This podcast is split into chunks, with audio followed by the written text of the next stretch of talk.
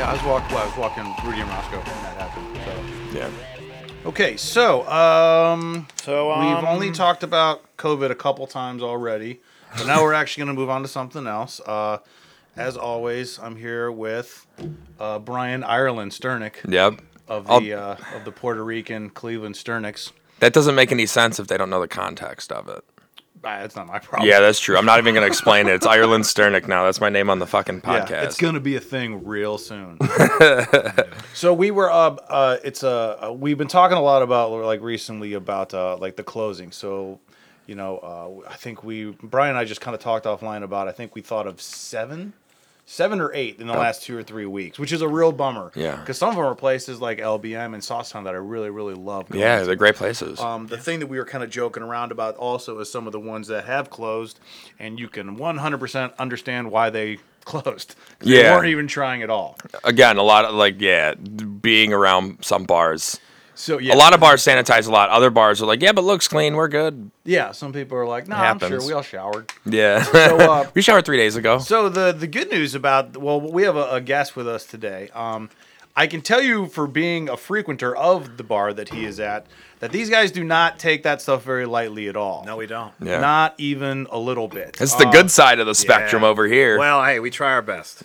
No, I, I think you very much do. The uh, almost to a point where... Uh, You've I, even at times I've seen you kind of make people a little uncomfortable just because of how forceful you sometimes. Well, have to you know, be. sometimes I th- think early on when we all talked about it, it was definitely like an important thing to make sure we were clear about the intention of how we wanted to make sure we, as a as a business, and then the guests that were coming in were safe and protected, and you know, sanitary and all that stuff. So like, if if there's any gray gray area, people can kind of take advantage of that. So we try yeah. to really like just be stern. But still be very polite. You have to be. So, yeah. so and I'm an will, asshole anyway, so yeah. I mean, it's, you know. so, so so everyone will know exactly where you can get a stern and yet polite beer. Please uh, introduce yourself. Well, my name's Tony Coast. I'm the general manager of Terrestrial Brewing Company uh, in lovely Battery Park. And, uh, yeah, that's where... Uh, That's my charge for now. So uh, to give a little bit of background, we actually do have a little bit of... The, our podcast does have some history with uh, Terrestrial. Uh, one Terrestrial was one of the first places that I went to when I first moved up here. Um, I love the location. Well, thank you. Yeah, it's it really, really, especially in the summertime. Now, yeah. it's there are very few places where it's better to be, just because you're right next door to this huge dog park. Yeah, it's all kind of isolated and lakes you, right you there. You guys got a lot of room too. We yeah. do. Yeah, yeah, it definitely make made for you know when Ralph and Ryan, the owners, you know myself, all sat down to kind of figure out how we were gonna space the brewery out. It, we really didn't have to change the layout of the brewery that much. Like, yeah. I mean, that, how you see it now is almost kind of how it looked last summer. Yeah. You know, yeah. we have enough space already, so it made it made the social distancing distancing aspect of things pretty easy. Yeah, you that's was, a very good point because it does. Uh, yeah. you, you're because of your space, the way that you already kind of had it laid out before all this right. happened, it actually. It did make it, it seemed well, to make it a little easier. Well, for you. Right. And I mean, you look at places like, you know, that have chosen not to reopen, you know, for a number of reasons, for the safety of themselves and, and their patrons. But if you look at places like, like the Spotted Owl, there's nothing social distancing about the Spotted Owl. No. Yeah. The entire concept, the layout of the space is about intimate, very close quarters gatherings in a basement of a old building. Yeah. And it's beautiful and it's amazing and it's so unique. And, you know, Will and his team there are some absolute captains of industry and some of the most talented people, you know, in, in the city and in the country. But at the same time, what's social distancing about that? Well, I, I have a question about because you run Terrestrial. Yeah. Um, because the whole part of being at a bar, I, I mean, I, I worked at a bar for yeah. a couple years. And the whole point is, okay, we're going to make money. Everyone's going to have fun. Right. It's not an in, even if it's not an intimate spot, you're going to make friends and you come back and we all have a good time. Right. So what was the mentality behind changing everything because social distancing? It had to have been super stressful and like, oh, fuck, well, we got to rechange the I mean, plan. We were open, you know, during the like stay-at-home order, we were open for to-go sales the entire yeah. time. So like when the time came for us to open up, you know, to the public... you know, we just, we all kind of sat down and, you know, really kind of thought about what was going to be the best course of action. And yeah. thankfully, you know, because we work so well as a team, you know, we started bouncing ideas off of each other and, mm-hmm. you know, it, it all kind of came together. Was it perfect at first? No. Is there still things that we could do better? Is there still things that, you know, we could improve on? Of course. But that's, that's everyone. But that's yeah. any business at any time. Yeah.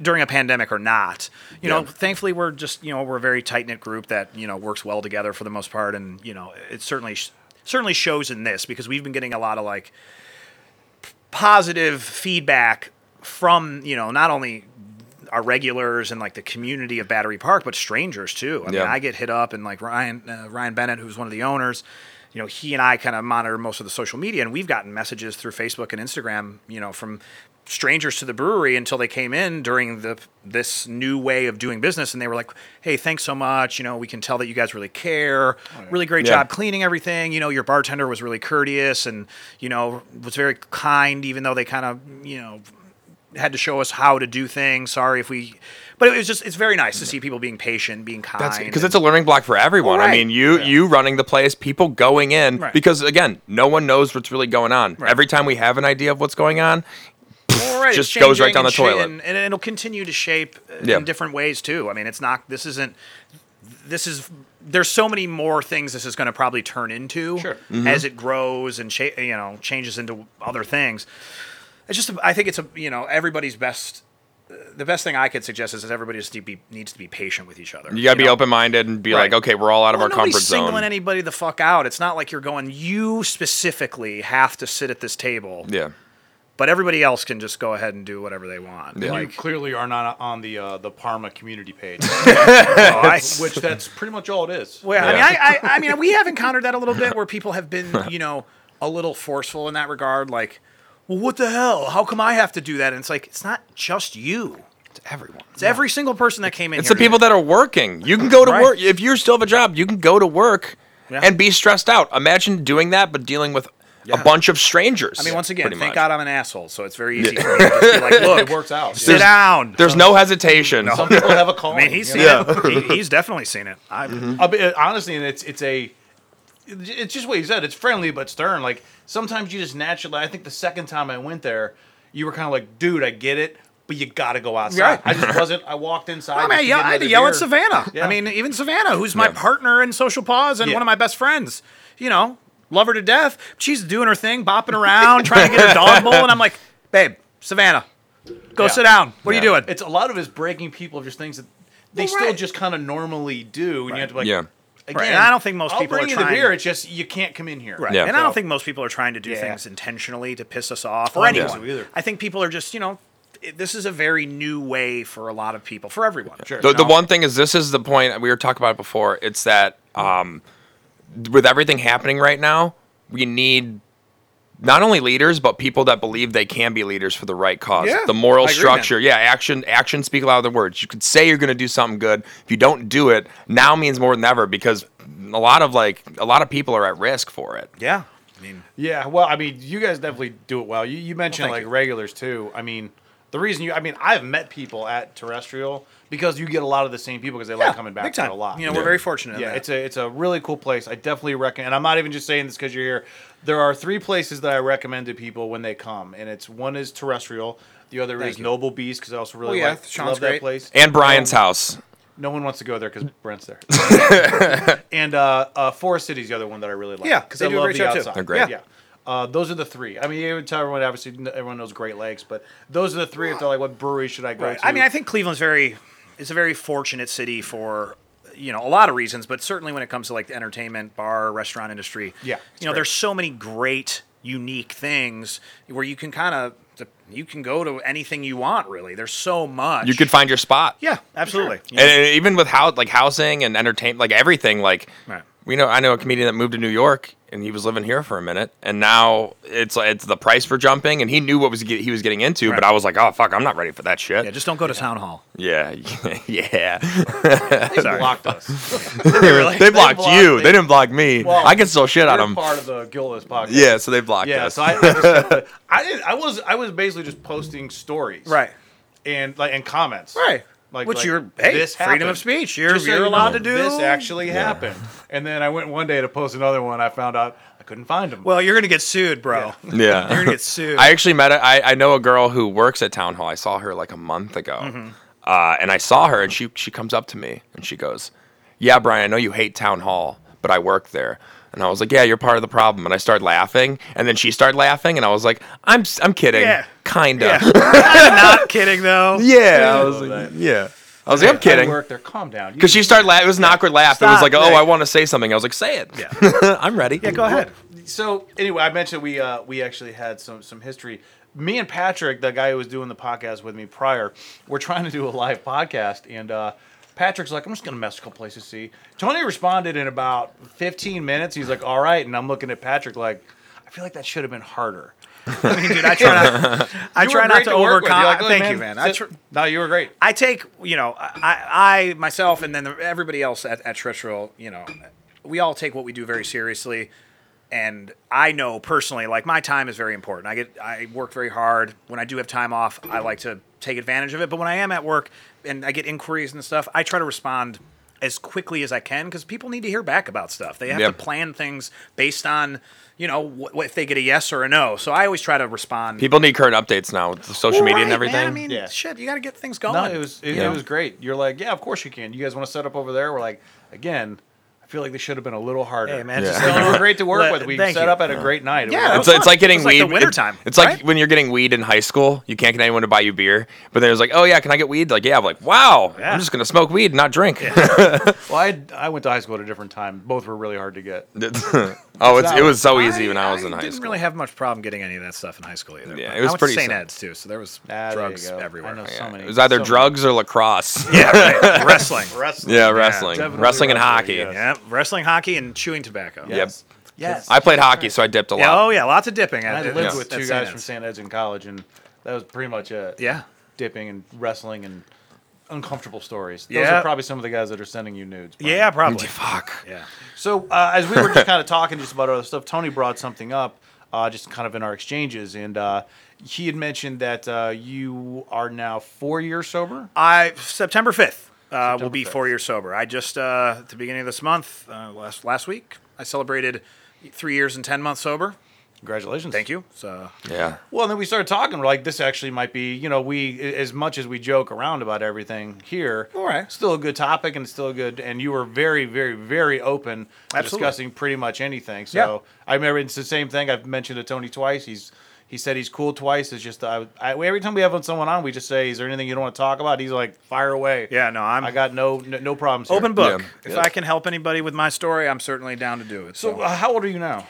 Uh, I uh, I'm thirty-seven years young. Congrats. Yeah. On being yeah. thirty-seven years. That's young. already. You can already tell a good mentality. thirty-seven years young. Yeah, it's that's like right. yeah, happiness, you know? Baby. Listen, I'll tell you, I feel better now at thirty-seven than I did at twenty-seven when I was drinking my face off and yeah. uh, blowing coke all the time and smoking yeah. cigs and. Well, okay, so let's that's well, that's a great place to start. Yeah. So when when did you like start drinking? Uh, well, to be honest, I, I didn't really start drinking heavily until probably. eighteen, nineteen. I wasn't a big drinker in high school. I mean, as you're not supposed to because you're yeah. not of age. Yeah. But, you know, going to Saint Ed's, lots of kids drank. Natty Light and, you know, let's hang out at somebody's house whose parents are out of town in West yeah. Park and yeah. get shit-faced on cheap beer and smoke weed. I really wasn't big into drinking. Um, I, at a very young age, prob- I think it was the the summer going into my junior year of high school, Uh, a longtime friend of mine, a kid I grew up with, my buddy David Collins, called me out of the blue and said, "Hey, Tone, I'm going to this rave party. Would you like to go to a rave?" And I was like, this, you know, kid at fucking Saint Ed's wearing Abercrombie and Fitch clothes, listening to fucking Sublime and like Cottonmouth Kings. I was like, ah, oh, the Cottonmouth. yeah, you know. I was like, yeah, dude, sure, dude, I'll go to a rave, bro. So he, uh, that Saturday, he came and picked me up, and we went to. I don't know if you guys remember Euphoria over there on like Berea Road. Mm. Yeah, um, yeah. It I was. Know. I mean, it's long gone. It was in the back of these like warehouses. There was a nightclub called Euphoria. My was, uncle used to go there. Yeah, it was. It's, you know, it was uh, back in the day. That was like one of the cool spots to go. So there was this rave. So we go there. So I very quickly. after that first time, fell very deep into the rave scene and like almost immediately started using like pretty hard drugs, like really? ecstasy, acid. I had a very serious addiction to crystal meth for a long time. So no gateway for you. You just came. No, I dived yeah, right you, in. Yeah. I ate. I ate my first hit of acid at that rave and trip balls for like two days, um, and then I fell so in love with like the culture and mm-hmm. like. You know, and plus there's a bunch of hot babes and like meeting all these cool people. You're coming of age and you felt free. Yeah, I do. You're like, I, oh my God, I'm it an was adult. Such a I cool can. Time. Yeah. And like, you know, say, people can say whatever they want about the rave scene, especially back then. There was a lot of like stigma behind it. It was all oh, a bunch of drug addicts and like, you know, no, they're all a bunch of wasted youth and blah, blah, blah. But I will say this.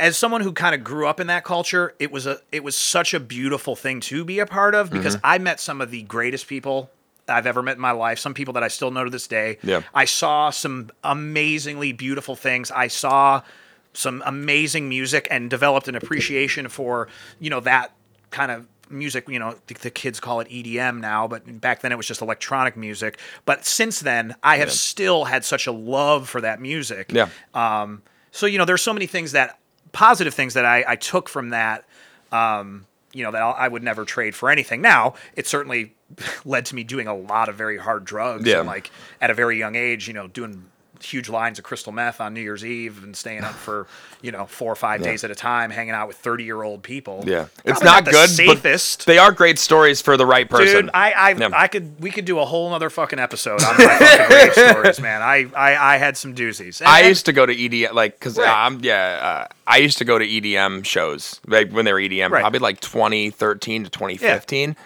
And I felt fucking free. Yeah. I did. I, I explored Molly yeah. one time over there, and it was fucking awesome. And I was like, I'm not going to do this a lot, but I was like, whoa. I end up like getting home at like three a.m. Right. And I'm like, oh my God, this I is fucking like, I, life, I felt dude. so like almost like I'm, I'm bigger than myself, you right. know? And, but then, yeah, I, I still listened to the music, but I, I, I went away from the scene just because I was like, well, I think that was a coming of age thing. Right. I had to experience it. Yeah, and then and, I separated you know, the culture, myself. You know, I, I can't really attest to what it's like now, you know, because it's more about like the big festival scene and like, well, not now, but, yeah. you know, prior to the pandemic, but, you know, going to those big, huge three, four day long festivals filled with E D M artists. Yeah. You know, that's kind of what the culture is now. So I can't really attest to that, but you know, it, it can be a very kind of unrealistic way to live. Like, how do you participate in that lifestyle and still like pay your bills? Yeah, like, you, you can't you can't do yeah. that. You can't live that life and then go to work in the morning. Well, right. Because every I, I know people that's like that did right. that, and then I would see them outside of it, and they just looked drained. Oh yeah. Like that. Like like uh, I think I was I was working at a grocery store. I saw a dude. I I, I met him at a rave, and we, we every time we saw each other, I was like, yo, what's up, Mark, or whatever his name was.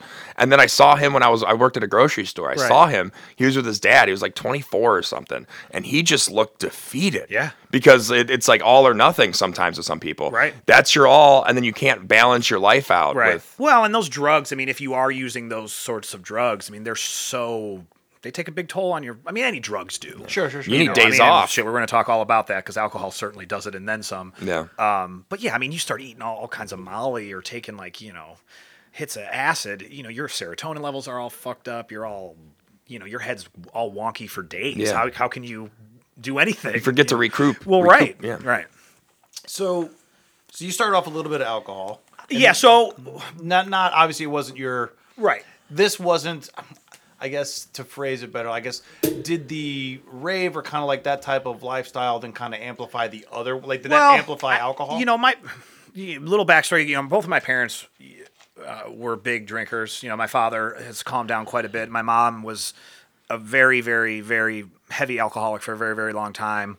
Um, you know, and then eventually got sober, was in the program for a very long time until she got dementia. That's a whole nother story. Yeah. Um, but you know, it was always there, like the possibility for me to like, you know, be an addict or have in the genes. It was yeah, in the genes, yeah, like, you know, yeah. and, and I definitely think there's a huge factor of that that plays into when people and why people become addicted to things. Absolutely. Yeah. Anything, you know, just, you have an addictive personality. Sports or right, it's, whatever it's any of that. Yeah. Um, you know, I, I didn't, when I started drinking, you know, in like eighteen, nineteen, it was more because, I mean, a lot of times it just helped me come down from whatever kind of weird, wacky drugs I was doing. Mm-hmm. And then the people that I kind of fell into once I got out of high school, you know, they were all drinkers. And, you know, my buddy Tom McCauley, you know, he, he loved his Budweiser, smoked yeah. his Camel Reds, and he was my best friend. You know, he, he lived with a bunch of people out in Strongsville. We'd have all these parties and, you know, people would spin records and there'd be tons of beer. So I was like, well, shit, I mean, I'm not doing drugs. We'll start drinking. Yeah. yeah, yeah. So, you know, I didn't, at, but even then, like, I was never like, you know, I wasn't old enough, so I couldn't do it, but obviously you can get beer and shit anytime. But I was never really buying beer or anything for myself yet at that point. It wasn't until I really started carving out my career in the restaurant industry where I really started to, you know, really hit it hard. You used and, you did, was it like a thing like you used it as a crutch, kind right. of like I had a bad well, day, I'm surrounded by alcohol. Well, right. Uh, yeah, I mean, when I so when I got out of high school, I I moved to New York City briefly. Uh, a friend of mine, my friend Hallie, who I'd known throughout throughout high school, um, her, she was going to school at the University of Cincinnati for fashion design. She had to do an exter- externship in New York City, so we moved there together. Yeah. We were only there for like, what, four months, I think. When I came back, um, I got a job, or I went back to my, my job at the Watermark, which is now Collision Bend. Mm-hmm. There used to be a restaurant in that space called the Watermark, and it was an institution in Cleveland. It was like yeah. the, one of the mecca, like the places to go to as far as like fine dining. Huge yeah. restaurant down in the flats. Excuse me. Um, and, you know, as the flats kind of lost its luster and people started gravitating up to the warehouse district, the Watermark's days were very quickly numbered. And when I got back from New York City, it was kind of right around that time. And a restaurant up on uh, West sixth in Saint Clair, right across from Blue Point, it's now Bar Louie. It used to be called the Metropolitan Cafe. Uh, same, pe- it's owned by the, it was owned by the same people that own Hyde Park, all those steakhouses okay. and stuff. Oh, okay, yeah, yeah. But that was like, so you had Blue Point, which was the, you know, fancy business guys cheating on their wives and drinking martinis and stuff. And then you had the Metropolitan, which was, you know, all the hip, young, you know, the servers wore black and mm-hmm. like, it was like the hip spot, you know? So I saw the Watermark in the state it was. I went up and applied at the Metropolitan Cafe. I was twenty years old. Yeah. I didn't think there was a hell, a chance in hell I was going to get that job. Well, I ended up getting that job yeah. and very quickly fell into the culture of like downtown and drinking and partying and which is out. Very easy to get yeah. into. And, you know, and I, you know, I was, I was far, far from, I mean, I don't see it, but the charismatic guy that people claim I am now, then I was still pretty unsure of myself. I had yeah. a nerdy haircut. Like, you know, I didn't really have much fashion sense, but I was good at serving tables. I could serve tables with the best of them well, and then some. Was it that thing where the regulars and the workers were like, oh, he's young and well, he's yeah, cute. Oh, he's doing, you know, he he's figuring Look out at life. This guy. I yeah. remember one of my first shifts at the Metropolitan, this, uh, This dude, Mark Bizak, and uh, he actually is still a friend, someone in my life still. Uh, older guy, quite a bit older than me. And I remember when uh, one of my first shifts, there's a shift meeting, for those of you that aren't in the restaurant industry, called queue time or like lineup. But it's where, you know, you sit down before the shift, you talk about specials and, you know, concerns for the day and things going on at the restaurant. Yeah. And this dude comes up to me, s- throws like a pile of dirty linen in my lap and goes,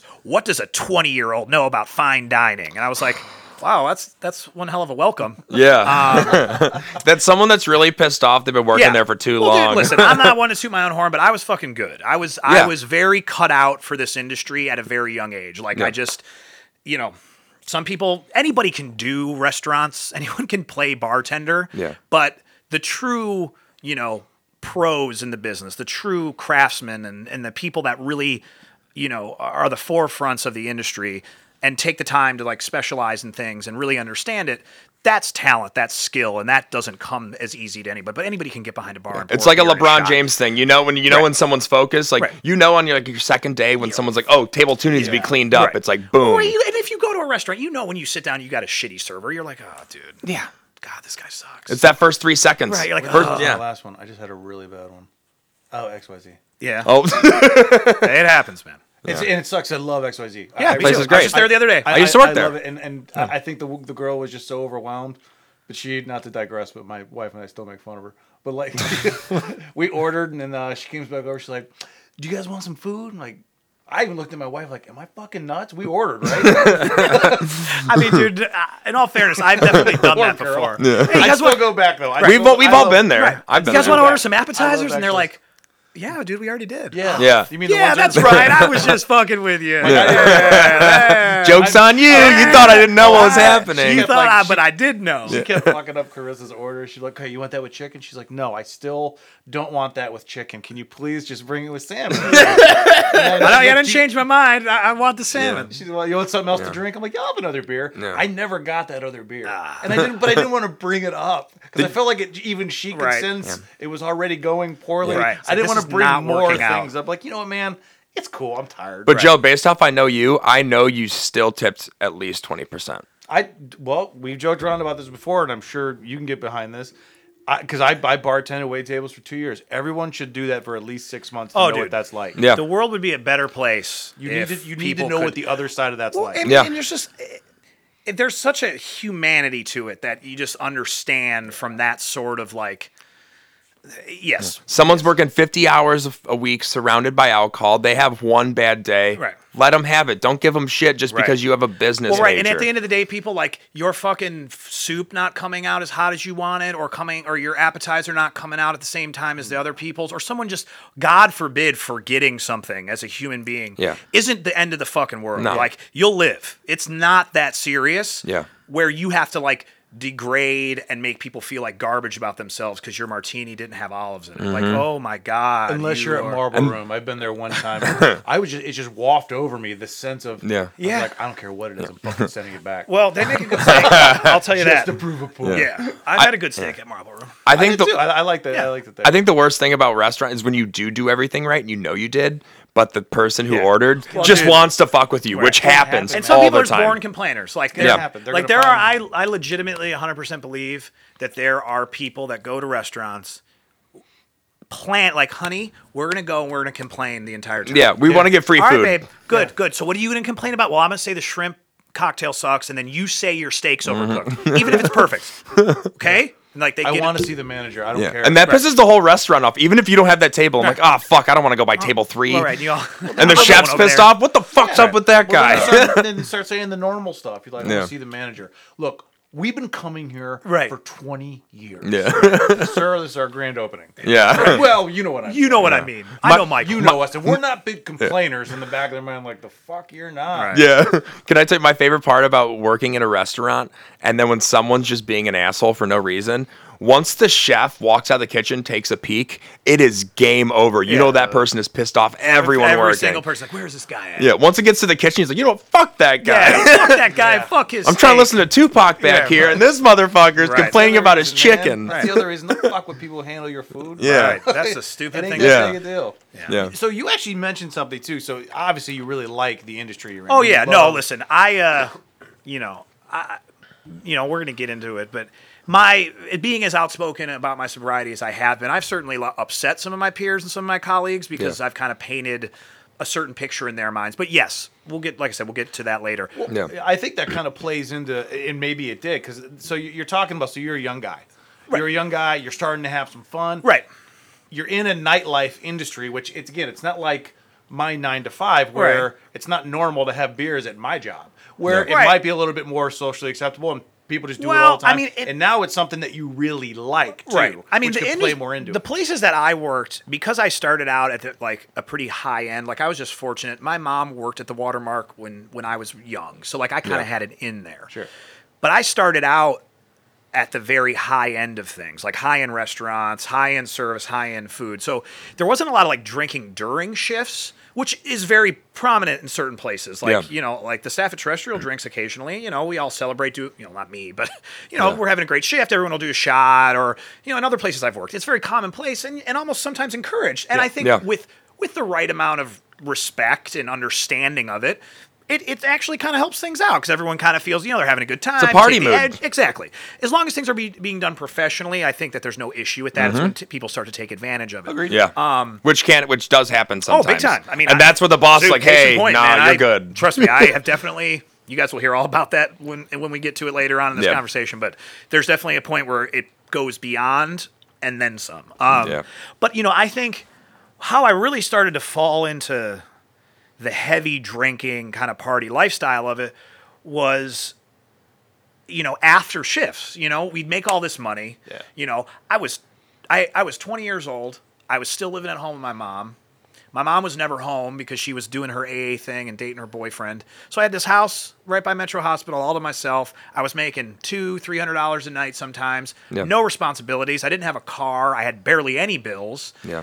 And I'm hanging out with all these like older people that had, you know, tons of access, knew a ton of people. Yeah. Yeah. And I was the young, young dude on the street. So it was like, oh, well, this is Tony Coast. Let's, you know, so I very quickly made a ton of friends.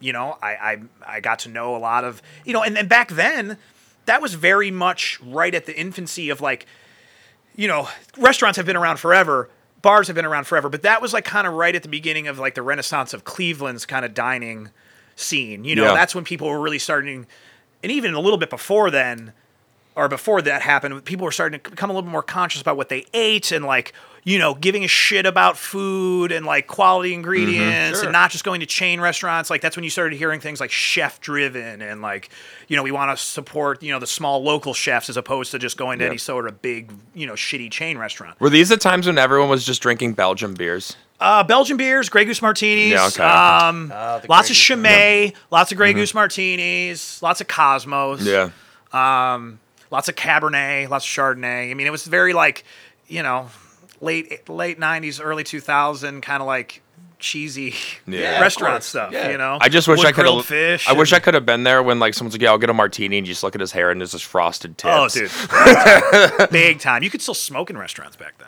Oh yeah, yeah. Oh, when, when did that end? Like two thousand eight or something? Oh, that was, no, that was it was a little before that. Yeah, two thousand three. two thousand three. Yeah, yeah, because oh. that's when I was working at the Metropolitan. You could still smoke in the bar. Yeah, uh, which that I, is man, that is. You've never experienced that. It's, I didn't. Dude, it's I, gross. You, what, was it a half and half? Like they like half the restaurant yeah, would be? Yeah, but you couldn't. It didn't No matter. One cared. I Restaurants, mean, of, yeah, bars, it was just a fucking free for all. Yeah. I mean, you, uh, dude, I, even as a, like back then I smoked. Yeah. Even as a smoker, I was like, thank the fucking gods yeah. that there's no cigarette smoke. Because you go yeah. you go to a restaurant, you go to work, and everyone's smoking cigs, ashing everywhere. Yeah. It's like... Dude, this is the worst. It's fucking dirt. Terrible. It sticks to you. Like that smells. Yeah, yeah you walk out smelling like an ashtray. Oh, yeah. Your whole well, clothes, your hair. Were, yeah, if you're working in a restaurant bar, so you're handling food, you're handling booze, and you're surrounded by smoke, I mean, your clothes smell like death when oh, you're yeah. done oh, yeah. there. It smells. And they already smell like death now every time I'd go drinking. Right. Like I just smell like sweat. I can't sweat, even picture booze, just. Yeah. And then cigarette smoke on top of that, it's dude. So bad. Yeah. And I, I didn't notice it until probably. Probably I don't know. It probably took a little while after like they stopped uh, allowing it. I'm just like, I, and then you go back to a bar that allows smoking. You're like, fuck, I remember how. I didn't realize how much I hated it yeah. because I was so used to it. Smelly nostalgia. I mean, that's, that's what it is. Because there'd be still places like there's still places in Akron that just don't dude. There's still places care. In Cleveland yeah. where you yeah can go they just yeah. like go ahead. You go to five o'clock. There's four people in the bar. We don't exactly. give a shit. Yeah, yeah I can't smoke it up. The, can't turn away the four people that come right. in here. Yeah.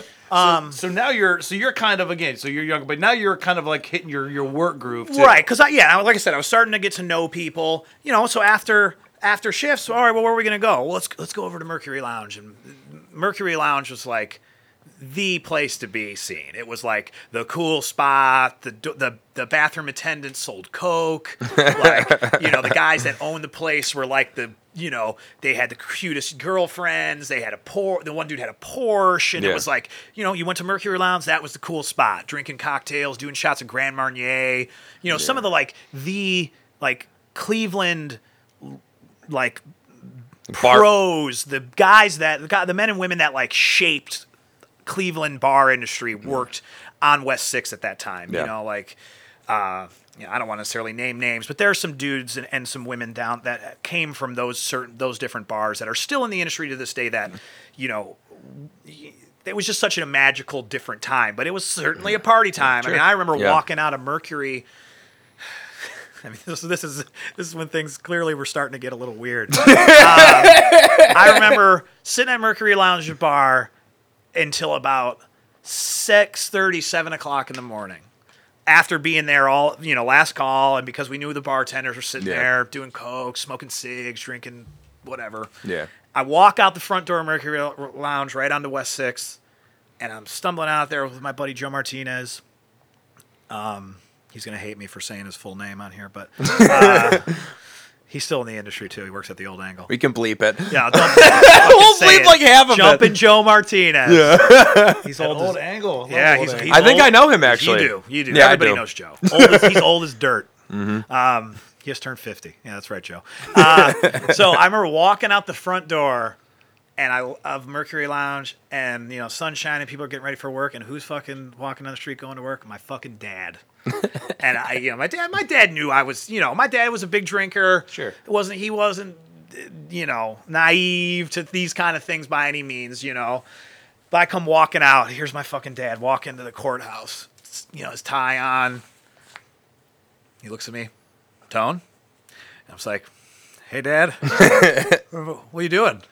Oh, we had a big work meeting. work thing. I mean, dude, I there was nothing I could say. He knew. He well, looked right. in your eyes and well, saw yeah, it. Dude, I was fucking half in the not half in the bag. I was like, all the way in you the were bag. the bag. I think I had just yeah, right. I think I had just done a bump out of a bag. and, and we weren't even like, and we weren't even going home. I think we were going back to somebody's house in Tremont to fucking keep partying. Yeah. Yeah, it doesn't, but, ma- it doesn't matter. It doesn't matter if you're twenty-three, whatever, right. legally. It doesn't matter. You walk out, you see your dad. It's it's gonna. You're like, oh wow, oh, fuck. It's six thirty. I'm oh, clearly yeah. not doing anything work related. Yeah, I knew what you did for a living. Well, right, yeah. No, there's yeah. not some seminar at the Mercury Lounge at seven o'clock in the morning no. on Tuesday. Sorry, not not the case. He's probably just walking to work. You're like, oh yeah. Oh, no, know, you know, you don't think he's my my old man. You know, my dad's one of my best friends in the entire world. I'm always very, very honest about my dad, be it good things or bad things. Yeah. He never said a word to me about it. Never brought it up. You know, I think we went out to lunch the next week or whatever, and he uh, he didn't even bring it up. Because why? You know, what what was he going to say? Yeah. You're, you're, you know, you were was, living. You were experiencing. Well, well, right. And I was paying my own bills by that time. I was living in Tremont at that point, I think. Um, you know, I, that what was he going to say? You know? Yeah. Nothing, nothing that was going to help the situation. Yeah. Um, but maybe, honestly, maybe it would have in retrospect. Oh, if it was your mom? um, I, you know, Patty, no. Patty wouldn't have been down there, but Patty had her own demons anyway. Yeah. She, she probably would have. My mom's named Patty, too. Yeah. Yeah. yeah. Patty would have Patty would have probably. Is, dads have, well, it's also dads and sons, mothers and sons. Like, my, I remember my dad after, I, I no sense in getting into the whole thing, but. You know, he was a lawyer, and at the uh, after like about a week or so, he and I were talking about the incident is what he called it. And he basically was just looks at me. He's like, you know, that was a felony, right? I'm like, yeah. He goes, all right. And that was it. That's the other conversation. Shit, my mom and I still kind of talk about it today. Well, it's yeah. just different. Moms are different. Yeah. Yeah. yeah. yeah. And, I, and, you know, my mom you, definitely, you know, knew that I was into things that I, I very much should not have been into. But, you know, parents never want to think that shit about their kids. Yeah. No, you know don't. what I mean? Like, what they do you don't. do? You go up to your twenty-something-year-old son and try to have a conversation with him about his alcoholism? Like, yeah. you know, maybe maybe had they, I wouldn't have had, you know, such a far fall that like I did. But at the same time, I'm glad that I did. I don't. I wouldn't be the person that I, I am now, yeah. who I'm very, very, very proud of, had I not lived my life the way that yeah. I was. Things would, things would have changed, mate, because, um, I mean, like, when I was twenty-one, twenty-two working at the industry, my mom saw me one day uh, working. It was on Dingus Day in Gordon yeah, Square. Oh, yeah. My mom saw me and she knew that I was drinking. Yeah. And I was I was super, I'm already a skinny guy. I was really skinny. I was running around hustling. I looked panicked. Right. That night, my mom, like, she called, like, my sisters called me, like, yeah, mom's crying. She doesn't want you living this life. Oh, and then my response was, I was like, it's my life. I'm sorry. I love you, mom, but I'm figuring shit right. out. Which it's is like, not what you say to your mom, but no. also I'm like, hey, I mean, I'm going to be honest with you. Right, I love right. you. You love me. Well, this right. is, I'm going to get through this. I'll be fine. Well, what am and, I going to do? Not live? Because, you know, yeah. let me make some mistakes. You got to make some mistakes throughout your life in order to become the person that you're supposed to be. Absolutely. Yeah. You know, if you don't do anything, you're going to end up being dull. Yeah. And, and you and you can't, and also as a parent, I'm not a parent, but you can't, yeah. you can't stop someone from, you can't stop a child from living their life, because honestly, if they don't live it now, there's a, there's a higher chance, in my opinion, that they're going to live it eventually in the future. Well, right. Because they were, they were hidden from something right. and they want to figure it right, out. And they're going to go fucking nuts. Yeah. You know, when they actually do get into something and they're not going to be, no, they're not going to know how to handle it, or they're going to go way off the deep end. Yeah. Um, But yeah, yeah, so there, there's truth to that. I, I think yeah. I, I just as a, a, a kind of a different example. I know a guy that had a kid when he was, I think, fifteen or sixteen. Yeah, and then you know now that his kid is twenty something now, got his own job. now he's kind of like rediscovering the party life that he never really had. Mm-hmm. I think he's doing anything really bad or anything right. like that, but he's always like, let's get beers, let's go do yeah, this. Dude, let's yeah. hit the bar. I'm tired. Yeah. yeah. He's like, I know, but you yeah. weren't tired twenty yeah. years ago well, when you did yeah. this, and I missed right. it. So you, all right, but I you go to Marriott. He, he's hitting a, a renaissance of himself. He's right. refinding himself in, in a different period yeah, of time. forty-one-year-old spring break. Yeah. yeah. I'm good. I'm good on that. Just make sure he doesn't go to Florida. yeah. Oh, yeah, I'm like, yeah, or I mean, Put in Bay. Yeah, yeah, or yeah, Put in Bay. Uh, I'm like, yeah, you want to party between like maybe eight thirty, nine o'clock? yeah. But I, but I, I need an Uber after that. I'm so tired. I'm bad. Yeah. no, I, I can see that. And then there's also the old saying of, you know, you kind of got to let your kids stumble. Well, right. Yeah. And I think most parents, if not all, have some version of that that they kind of follow. Like, they got to make some mistakes. I can't show them everything. Yeah. Well, right. I mean, yeah. you, like like I said, you got to let they. I mean, I'm not a parent either, but yeah. you know, you have you have to let people learn. You have mm-hmm. to let people experience things. Yeah. You know? You,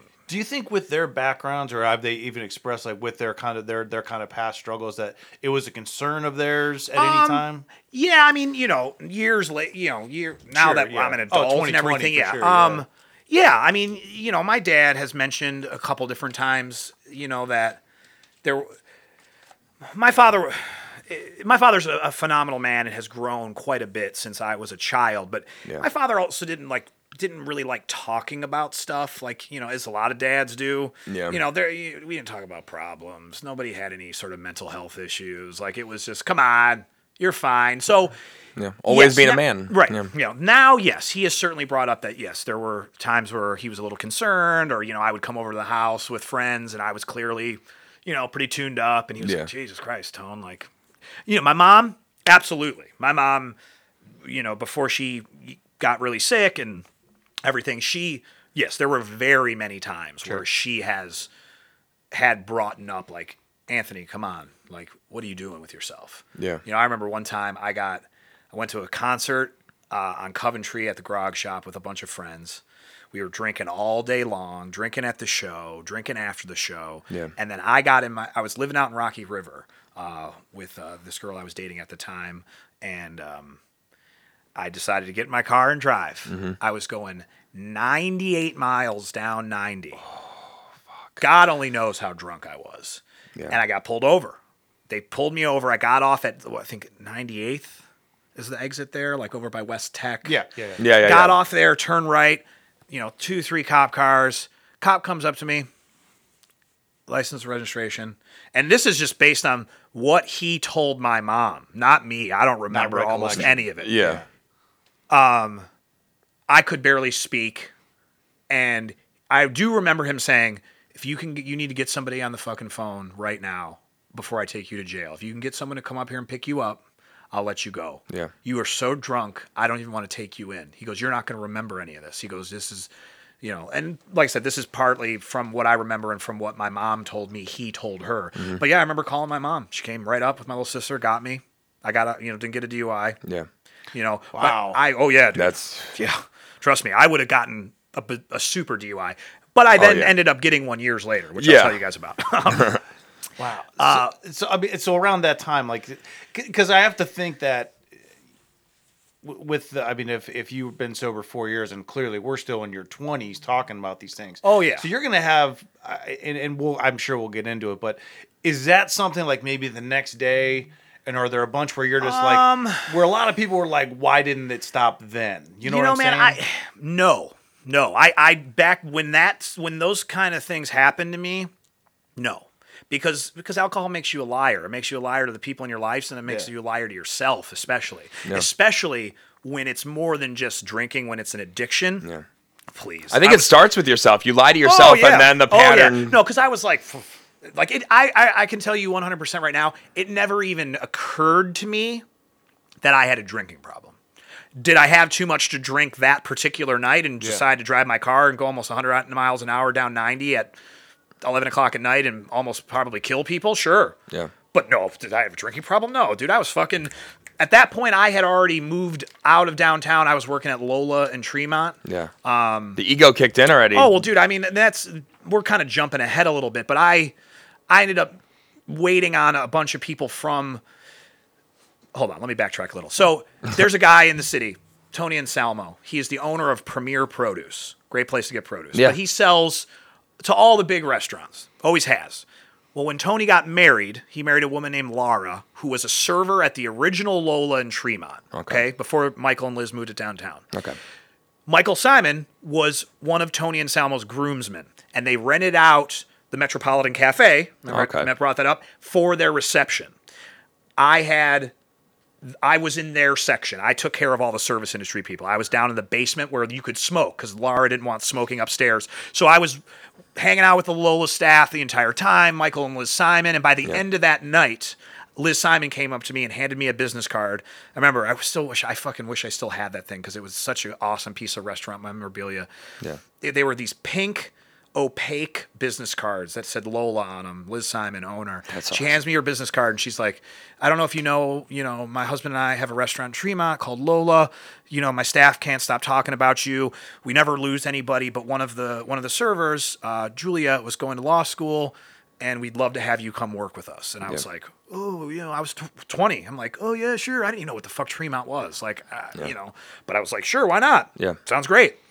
Remember Mark Bezak that I mentioned? Yeah. yeah. So that night, I go upstairs after I clean up the basement, and I'm, I, you know, this goes back to me being an asshole.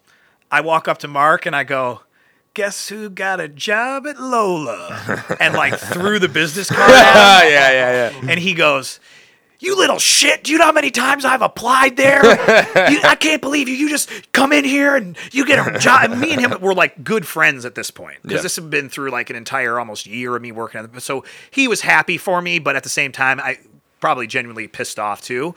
Yeah. Um, but yes, that's when I moved from from downtown to Lola. Yeah. And, uh, you know, that's – and that – I think that was even more of a catalyst for like, because the people, when we all, everyone that worked at Lola, that staff, like Nolan Cleary and Frank Ritz and Rebecca Yodi, some of these people that are like synonymous with helping shape the Cleveland restaurant scene, like alongside like Michael Simon and his wife, Liz, and, yeah. you know, uh, some of the other amazing people that, you know, I had the pleasure of working with back then in Tremont. You know, that's when like Rocco was opening up Fahrenheit. I mean, there were so yeah. few places in Tremont, and that's, I mean, Tremont's still great and all, but it's nothing nearly as cool as how it was back then. You know, you had yeah. these couple cool spots that were unique to themselves, and the people that worked in those places, we were like the kings and the queens of fucking Cleveland. Mm-hmm. Like, we yeah. all hung out together, we were always partying together, and we were making buckets of money every night, so we were always out.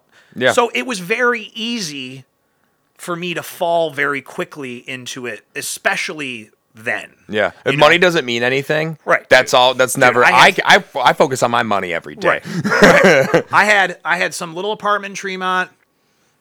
Bills weren't that much. And when, you know, Lola, the original one in Tremont, that was the place to be. You yeah. couldn't get a table on Friday or Saturday. It was all regulars. Mm-hmm.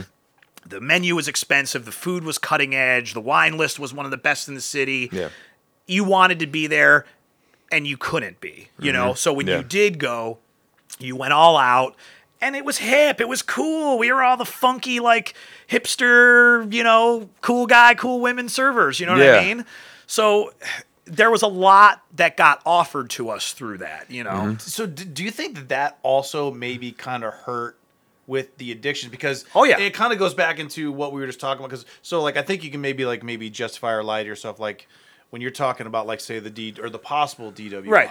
because you're like, ah, shit, dodge a bullet there. All I gotta do is just not drive ninety. Right. Yeah. Now you're still partying, doing all those things, and you're being offered these amazing jobs. So you can be like, well, yeah, I mean, how bad? Well, like, I'm be? doing everything I'm, right. Right. I'm, I'm, I'm getting all these great opportunities. They wouldn't give these to a right. guy who had a problem. No. Yeah. And you know, and that actually kind of goes back to something I said earlier about like me being outspoken about the restaurant industry and like sure. and the culture. Yeah. You know, being being a, I, I would. think, or I, I think people think this of me, being a, a well-respected member of the in, of the industry at this point, yeah. you know, of the Cleveland restaurant bar industry. One of my biggest, one of the things that pisses me off the most, or the things that I have the biggest problem with, is the, that the restaurant bar industry, not just in Cleveland, in the United States, I can't speak for out of the out of the country, but it perpetuates and encourages overindulgence and almost the abuse of alcohol mm-hmm. and drugs. It's the culture. It's not a celebration anymore. Right. It's a, it's a no, daily and, thing. And, and, you know, and especially for, like, as someone who lived it, when you're a young person starting out in this industry, especially now when it's so cool and everybody mm-hmm. wants to be a mixologist and a chef. And like, it's, you know, back then it was almost kind of like a second choice. Like you didn't go to college, so you're a server. You didn't go to college, so you're a mm-hmm. bartender. But now it's a legit career. People are graduating. Well, it, and was, then it was a legit yeah. career then, yeah. Yeah. but now it it's did like, have a stigma well, attached right, to exactly. it. Exactly. And now, yeah. but now like people's mom, you know, their parents are like, my son is a bartender. And it's like, you should have been doing that then, yeah. but you do it now because it is so much more socially acceptable. Yeah, but yeah. you get caught in this lifestyle where it's like, yeah, of course we go out every single night. Yeah. Well, wait, what, what the fuck do you mean? Dude, you're going to go home? No, man, we're going up to... Blah, blah, blah, blah. And then when you don't, then it well, turns right. into then it turns into oh man, he's dealing with some stuff. Or you're gonna miss out on something. You're gonna yeah. not be a part of the cool time, mm-hmm. or you're not gonna be as cool of a friend. And it's like, dude, trust me, people out there that are listening to this, you're not missing anything. Trust me. Like yeah. I can tell you right now, those every single nights of sixty dollar tabs at the South Side, sure they were a great time, and I love Sherman and all the people there. But they didn't fucking do me any good. No. All I did was fucking piss away my money and drink way too much mm-hmm. and, you know, jeopardize opportunities yeah. and kill brain cells. And, you know, you can take a couple nights off. You don't have to continually drink your fucking face off every single night to be a respected and sought after member of the industry. You don't got so, you don't got to lose yourself. You don't. And yeah. and that's the thing is that you very quickly can, you know, mm-hmm. and and if my story will sh- it, definitely show anything, it definitely shows that. Yeah. You can very, very quickly, especially if you're able to drink and consume and st- keep doing it and continue to and grow keep going, yeah. in the industry like I did, yeah. you'll be fucking the biggest drunk alcoholic in the world and be getting offered jobs to run restaurants. Yeah, I mean, it's almost like the, uh, the, the uh, it's like a, uh, the professional athlete scenario. All right. You know, like if, uh, God, Jesus, name one. You know, there, there's so many examples of this. They keep screwing up, doing having problems off the field, but it doesn't matter because they keep getting offered huge contracts. Right. They don't have a ton of incentive. To, people are like, "Do you think you're not being a role model?" He goes, uh, "I don't really care because I keep getting well, right. thirty, forty oh, million." I mean, I do, there yeah. are so many times where so, I felt like I was untouchable. Sure, you know, yeah. I I very quickly fell in with Michael and Liz, you know, who are to this day like second parents to me. I just talked to Michael on, on Father's Day. Yeah. Um, you know, I. I I am so thankful for the relationship that I have with them, you know, and their partner, Doug Pekovic. You know, they're people that help shape me into the person that I am. And also attributed to a lot of, you know, the downfalls in my life, but those were my choices. You know, sure. they never they never made me do any of the things that I did. I was just, they were just around during that time. But yeah. I, I'm I'm a better man for having known them. But, um, shit, I lost my train of thought. What was I saying? Well, you were just talking about how you, you, you fell into that kind of lifestyle, with, right, right? Yeah, right. So you know, falling, or not lifestyle. I don't want to. I don't. I don't want to end it. No, no, no. I don't want to say that it was them that did. No, it. No, no. And and listen, by no means do you like. Am I trying to suggest that being an alcoholic or drinking your face off in the restaurant industry like w- got me rewarded with things? Like I was just lucky enough to be able to kind of maneuver through my. Mm. In my it was horror. A thing too. You were so yeah. you were so good at it, and talented right. that by the time the drinking, it was already big. Right. It was already well, second and everybody nature. Everybody else was kind of doing it too, so it was like, was I really that bad? It's yeah. an example, but th- this can happen in so many other. It can. Ha- it happened with comedy. I yeah. were I got into the bar industry, and then I started. Do- I, I was I started doing comedy. I was working at the bar. Right. Then I realized, oh my God, all I'm doing is talking right. every second. So I had to, I stopped working at the bar, started doing comedy. And I was like, oh, I'm out of that lifestyle. I slowly caught myself. Oh yeah, after a show, I don't have that much money. I'm still gonna spend that money on beers, right? And I wasn't getting pissed drunk. I, I mean, there were nights where I where well, I was, right. well, everyone but likes to cut loose. Yeah, yeah, everyone needs to get wild. But then, but then it started being to the point to where like, I've realized in the last like week or so, I'm like, oh man, like I don't do stand up to hang out with everybody. I do it to be better at right. it. And some and drinking at the moment has become something that has. Faulted that it's right. it, it's gone into okay now now it's a gray area. I'm like it's not. I want to be good at this. Right. I want to keep doing it. This is what I love. So I need to focus on that. Right. Not and, drinking. And that's all that matters. Right. And I could be drinking in two weeks if I'm feeling better, you know. But I but I know my lesson. I'm learning my right. lesson. Right. I'm taking a face on sober, right. and it feels. I get it. So I guess as all these these things are progressing, you're you're you're you're kind of in a pattern. You're, you're right. working. You're partying. Right. You're working. You're partying. You're meeting new people. You're progressing in your in your career, your right. professional career, relationships outside of that, everything seems to be going good. At what point, because I know you mentioned there was obviously some some that are going to be outside the norm of just going out and partying. Yeah. So at what point did it start becoming the additional harder drugs that are maybe going to be a little harder well, to... Well, I mean, alcohol most certainly was the biggest sure. thing for me. Yeah. I mean, I was doing a lot of coke during yeah. all this too, but like I never like was doing bumps of coke at work or like...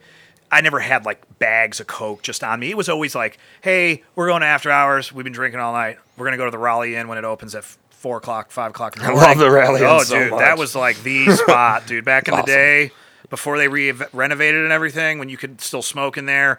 Dude, we used to – we used to. my buddy Bob, he used to live on uh, um, Literary and uh, West eleventh, like, down there in those condos. Yeah, yeah. yeah. He had a condo down there, hot tub on the roof. We'd go back to his place after bar close, drink, lines of coke all night long. Raleigh Inn, baby. It's open. And we're at the Raleigh until the twelve o'clock, one o'clock, two o'clock in the afternoon sometimes.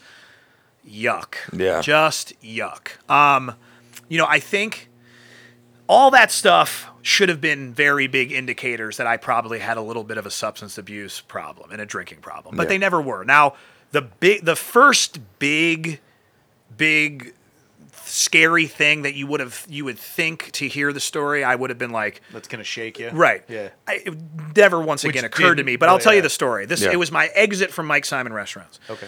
So working for Mike's, Michael and Simon, one of my crowning achievements in my life to this day, I'm still very proud of it. I learned a lot. Yeah. That's what I was trying to say earlier when I said I lost my train of thought. So we had opened Lola downtown. Went off without a hitch, right? Yeah. Opened up, started opening up the B spots. We opened up Roast up in Detroit. I was up there for a while, helping Frankie Ritz open that place up. And then I came back to Cleveland.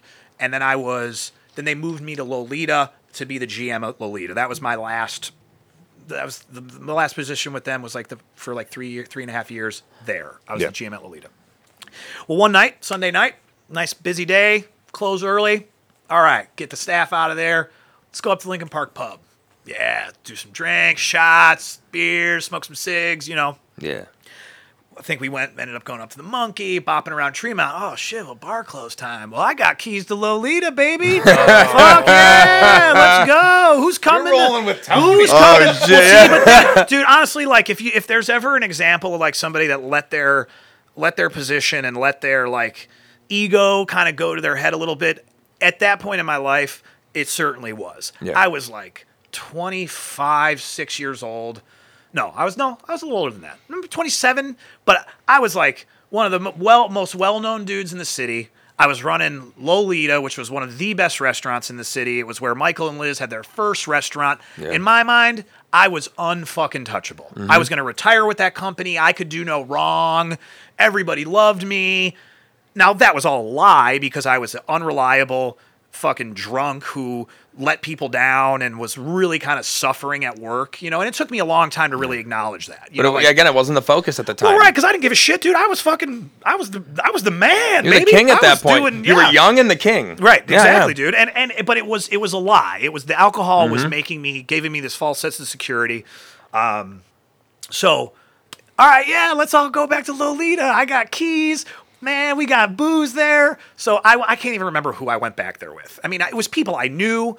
Um, I think it, one, Kathleen, one of the servers who, you know, is still a, a great friend to this day. She actually runs the Spotted Owl, Kathleen Sullivan. Okay. Yeah. Uh, Chudleen, as we called her back then. That's right. Uh, I think her and like a bunch of other people. B- great people. It was people I knew. I just can't remember the rest of them. We all go back there. Drinking bottles of champagne, doing lines of coke, sitting in the office up in my office upstairs. Yeah. So we're there for far too long. We shouldn't have been there in the first place. We end up leaving. As we're leaving, I'm so drunk I can't set the alarm. I set the code wrong. Alarm company calls me because I was the first.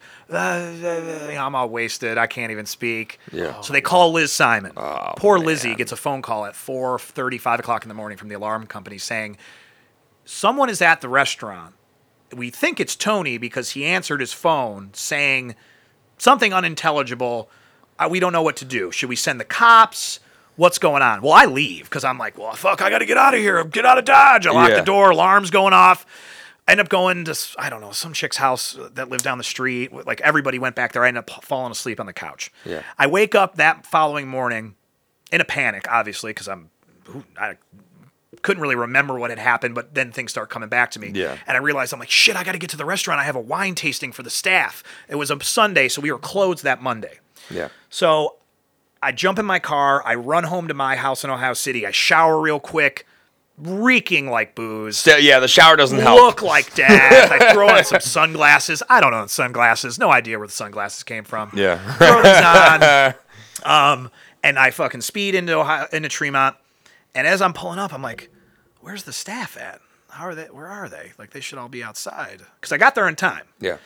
So get out of my, I park in the parking lot, I get out of my car, and literally like out, like he materialized out of thin air, Doug Pekovic, Michael and Liz's business partner, like appeared.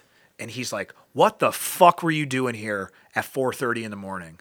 And I'm like, uh, uh I had to get my phone charger. I, and I was, uh, he's like, dude, Tony, this is not the time. Like, he goes, I love you like a son. He's like, this is not the time to lie to me, though. Like, yeah. I need you to tell me the truth. He's like, Liz is upstairs in your office cleaning up cigarette ash, coke residue, oh, open bottles fuck. of booze, in tears because of you, you little fucking ungrateful piece of shit. I mean, I don't know if that's exactly what he said, but that's what I heard in my head. Yeah. And I remember at first getting defensive and going, I think I said something like, you know what, Doug, save me your fucking rhetoric, bro. Or like something yeah. like, you know, hard. Because even then, no, no, don't take responsibility for it. Lie and then try to be a hard guy about it. Don't yeah. admit your faults. Mm-hmm. Don't own up to it because yeah. you're you're good, dude. You're Tony. You're fine. Yeah. So he looks at me and goes, save me your rhetoric, huh? Well, fuck you. Get the fuck out of here. You're done. And I was like, no, no, no, no, Doug, come back here. Let's talk. Come on, man. It's me. Like, let's talk it out. Yeah. And then, you know, I'm going through all these different things. Yeah. And I, uh, Then I started to panic, and I was like, dude, come on, like, come on, man, it's me. Like, I'm like a son to you guys, remember? Like, you can't just get rid of me. Like, I- I'll figure it out. I'll go to rehab. I- I'll get treatment. You know, I was scrambling. I didn't yeah. mean any of that shit, but I was trying to save my job, you yeah. know? I didn't want to lose my meal ticket, you know? This was my thing, mm-hmm. you know? So I- he calmed down, and we kind of had a little bit of, a, like, a decent exchange. I don't really remember what was said because I was so scared and out of it at that, that, that, that point, but he goes, I want you to go home. You know, Michael, Liz, and I need to sit down and kind of talk about some things, but go home, get some rest. I'm going to call you later today. So I go home, and uh, Erin, the girl I dated at the time, you know, she's like, where where have you been? You didn't even call me. And I was like, I'm sorry, babe. Like, uh, you know. Save me, save me your rhetoric. Yeah. yeah. This has to work Dude, on I someone. Mean, you know, that, that relationship was not a very healthy relationship by any means. Yeah. Another story. Yeah. Not something I really want to get into, but uh She uh, she was happy, actually. She was like, I hated that job anyway. You didn't act like yourself. You were more concerned with being Mister like cool guy, which she was right. Yeah. Um. So I uh, I got home. I think I cracked a beer. You know, she was like, I'll go up to the store and get us a case of beer. So I start drinking, and then Doug calls me. And he's like, you know, Tone, we love you, but uh, we're gonna have to. We're gonna ask you to resign your position after all these years. He goes, yeah. you know, with everything Michael has on his plate, because this was like right when Michael was really starting to become like he's famous. Right, yeah. yeah, like yeah. he had one Iron Chef at that point. Yeah. You know, which I was like, I was right next to him that day, like at the restaurant when that episode aired at Lolita. Like, yeah. you know, they were very close to me, you know, and and having to walk away from that. But yeah, he's like, dude, it's just not... You know, now's not our our time to continue this relationship. Blah, blah, yeah. you know, that restaurant or that business speak. Yeah. Uh, but, you know, I could tell he was super emotional about it. I was super emotional about it, especially because I was like, what the fuck am I going to do? Like, I have now burnt the biggest bridge in the city of Cleveland for being a drunk, irresponsible asshole. Yeah. No one's going to hire me. Everybody knew me. Everyone, everyone's going to know about everyone, it. Exactly. Everyone's going to know about it. They're not going to save me any sort of face. They're going to tell every every single person about what happened, and I'm never going to get a job. Mm-hmm. So I fucking disappeared. I disappeared into Rocky River, and uh, I didn't work for a while. Um, thankfully, I had some money saved up, and I ended up getting a job at Fatheads because my buddy Ted was one of the original owners of Fatheads in North Olmsted. Yeah. Got me a job. So host, and l- let me preface this by saying, no job in the restaurant business is more important than any other job other than the dishwasher. Dishwasher is the most important job. But yep. I went from being the general manager of one of the best restaurants in the city, nationally recognized, to being a host at Fatheads in Rocky River. You had to work your way back up. I didn't have any options. Yeah, I get and, it. And I was too, my pride was too much. that there was, I, I wasn't going to hang my head and try to go and like get a job at any other place. Like I didn't want to see any of the other, other, other people that I knew, yeah. n- knew, knew what had happened. Exactly. You wanted a restart, right? So You're like, yeah. you know what? I'm going to restart. I know everything. Right. I'm just going to work from the ground right. up. And I did. Yep. Uh, but so the point of telling that story was even after that, it still didn't it register. never yeah. even dawned on me that I had a drinking problem. Yeah. I wasn't, it was, I mean, and I can tell you, I didn't even think about it. It, it it never occurred to me like, dude, maybe you should cut back on your drinking. You know, maybe maybe this isn't really for you. Like, wow, man, your mom's an addict. Wow, your dad's you know pretty big drinker. Yeah, yeah. Uh, maybe maybe you have a, kind of a drinking problem, Tone. No, no, Gary, keep drinking, yeah. keep drinking all the time, all the time, every single day. Actually, you know how you're gonna get over this? You're gonna take some time off work and just get trashed the entire time. Yeah. Because you know that's what you do. The dude. mentality is like, this is yeah. how I can reva- yeah, reevaluate. I know what I'm doing right, now. Dude, I'm yeah. cool, man. Yeah, maybe I, work I love... was stressing me out. Right. Yeah, yeah, yeah. Not the workout. And dude, honestly, yeah. Joe, those words fucking left my mouth. Yeah. Ah, dude, my time, uh, like my time had come there anyway. I wasn't happy. You yeah. know, fuck that place, dude. Yeah, corporate. They're gonna be blah, blah, T V. They're not and, as like, great as you think. Well, right. They and are, I'm saying this about people yeah. that did everything for me. Mm-hmm. You know, especially Michael and Liz, like people that. went out of their way, that gave me, cho- you know, no, numerous chances, because I'd fucked up before that. I mean, not to, you know, I'm not going to get into every single little story, but there was a, a time where me and like a bunch of people were hanging out one Sunday. Well, we were out day drinking in Lakewood all night long. What did we decide to do? Let's go back to Lola and have dinner. Oh. Yeah. not not while they're closed. While they're fucking open. Yeah. With eight people that have been hard drinking in Lakewood all day long. Mm-hmm. At brunch. So we're going to go to Lola, downtown, fancy fucking restaurant at like eight o'clock, trashed as the managers, and yeah. sit down at a table. Frank Ritz was up in the wine cave pulling out bottles of wine. We were who? I mean, I got suspended for a week yeah. after that. But even then, you know. But Michael and Liz looked out for me. They were always there for me, and I fucked those people. Well, they they also, they, I mean, they, I don't know about their, they, they've been in the industry for so right. long. They were probably there, or they've seen it before. Oh, yeah. So, like, all right, they, we're going to handle it like this. And if they care about you, which they obviously did, yes. they did as much as they, they could. They did. And, and listen, that's great. They could have, sure. Could they have cut me another break? Sure. But what would that have led to? I could have fucked, yeah. I mean, who knows? I could have been dead. Worse. Or, yeah. you know, I could have burnt the restaurant down yeah. or fucking, oh, I don't know. It, it, it definitely was their, the right call, because I didn't deserve that position anymore, and I didn't deserve to be a part of the growth. Yeah. And I see that now, but it took me a long time to kind of like, because then I went through a point where I was like, man, I really needed them, and they turned their back on me. But that was me trying to make excuses yeah. for how bad I felt about just being a mm-hmm. fuck up. You're, you know what I mean? Not there yet. Right. Yeah. yeah. It goes no. back to again. It always no. goes back to the lying right. to yourself, and yeah. then it and then it no, goes dude, to lying totally, to other people. It was like, man, yeah, dude, I they I needed them. They turned their back on me. It's like, dude, come on, Tony. You know that's not true. Yeah. And was there was there always that voice inside that was telling you that, and you'd push him oh, aside? Yeah. You'd be like, no, you're stupid, Dude, man. I'm smarter than you yeah. are. Years later, that voice was there every, every, every single day. And like, yeah. we'll get on, because I we're not quite to that point of the story, like, yeah. of my spiral out of control.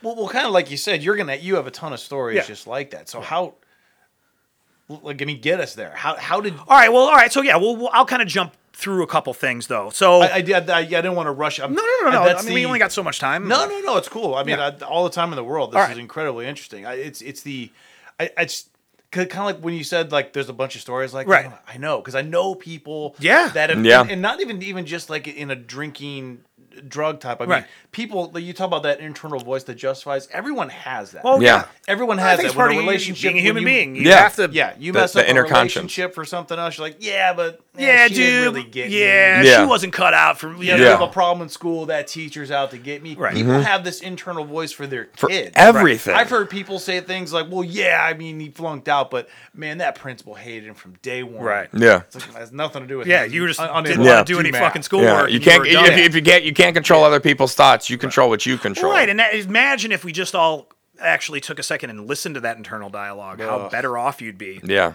Sometimes, you know, sometimes that, yeah. those voices uh, probably aren't. Other the times, good. the anxiety is yeah. just like, no, listen no. to me every time. Right, right. No, you got to do what I say. Yeah, I'm, I'm just yeah. curious, like how. So, so th- this has you probably. So that, that you were twenty-five. Uh well, at that point, I think I was twenty-seven. twenty-seven. Okay. Okay. So. So we're we're that's what's crazy. Is yeah. that you're still years away. Oh, oh yeah. I mean, it's just. I mean, I'm twenty, I'm thirty-seven now. This yeah, was ten years ago. I mean. yeah. So that's, that's I leave crazy. Mike Simon Restaurants. I hide out in Rocky River. I get a job at Fatheads, hosting, serving here and there. And then thankfully, I mean, not whatever.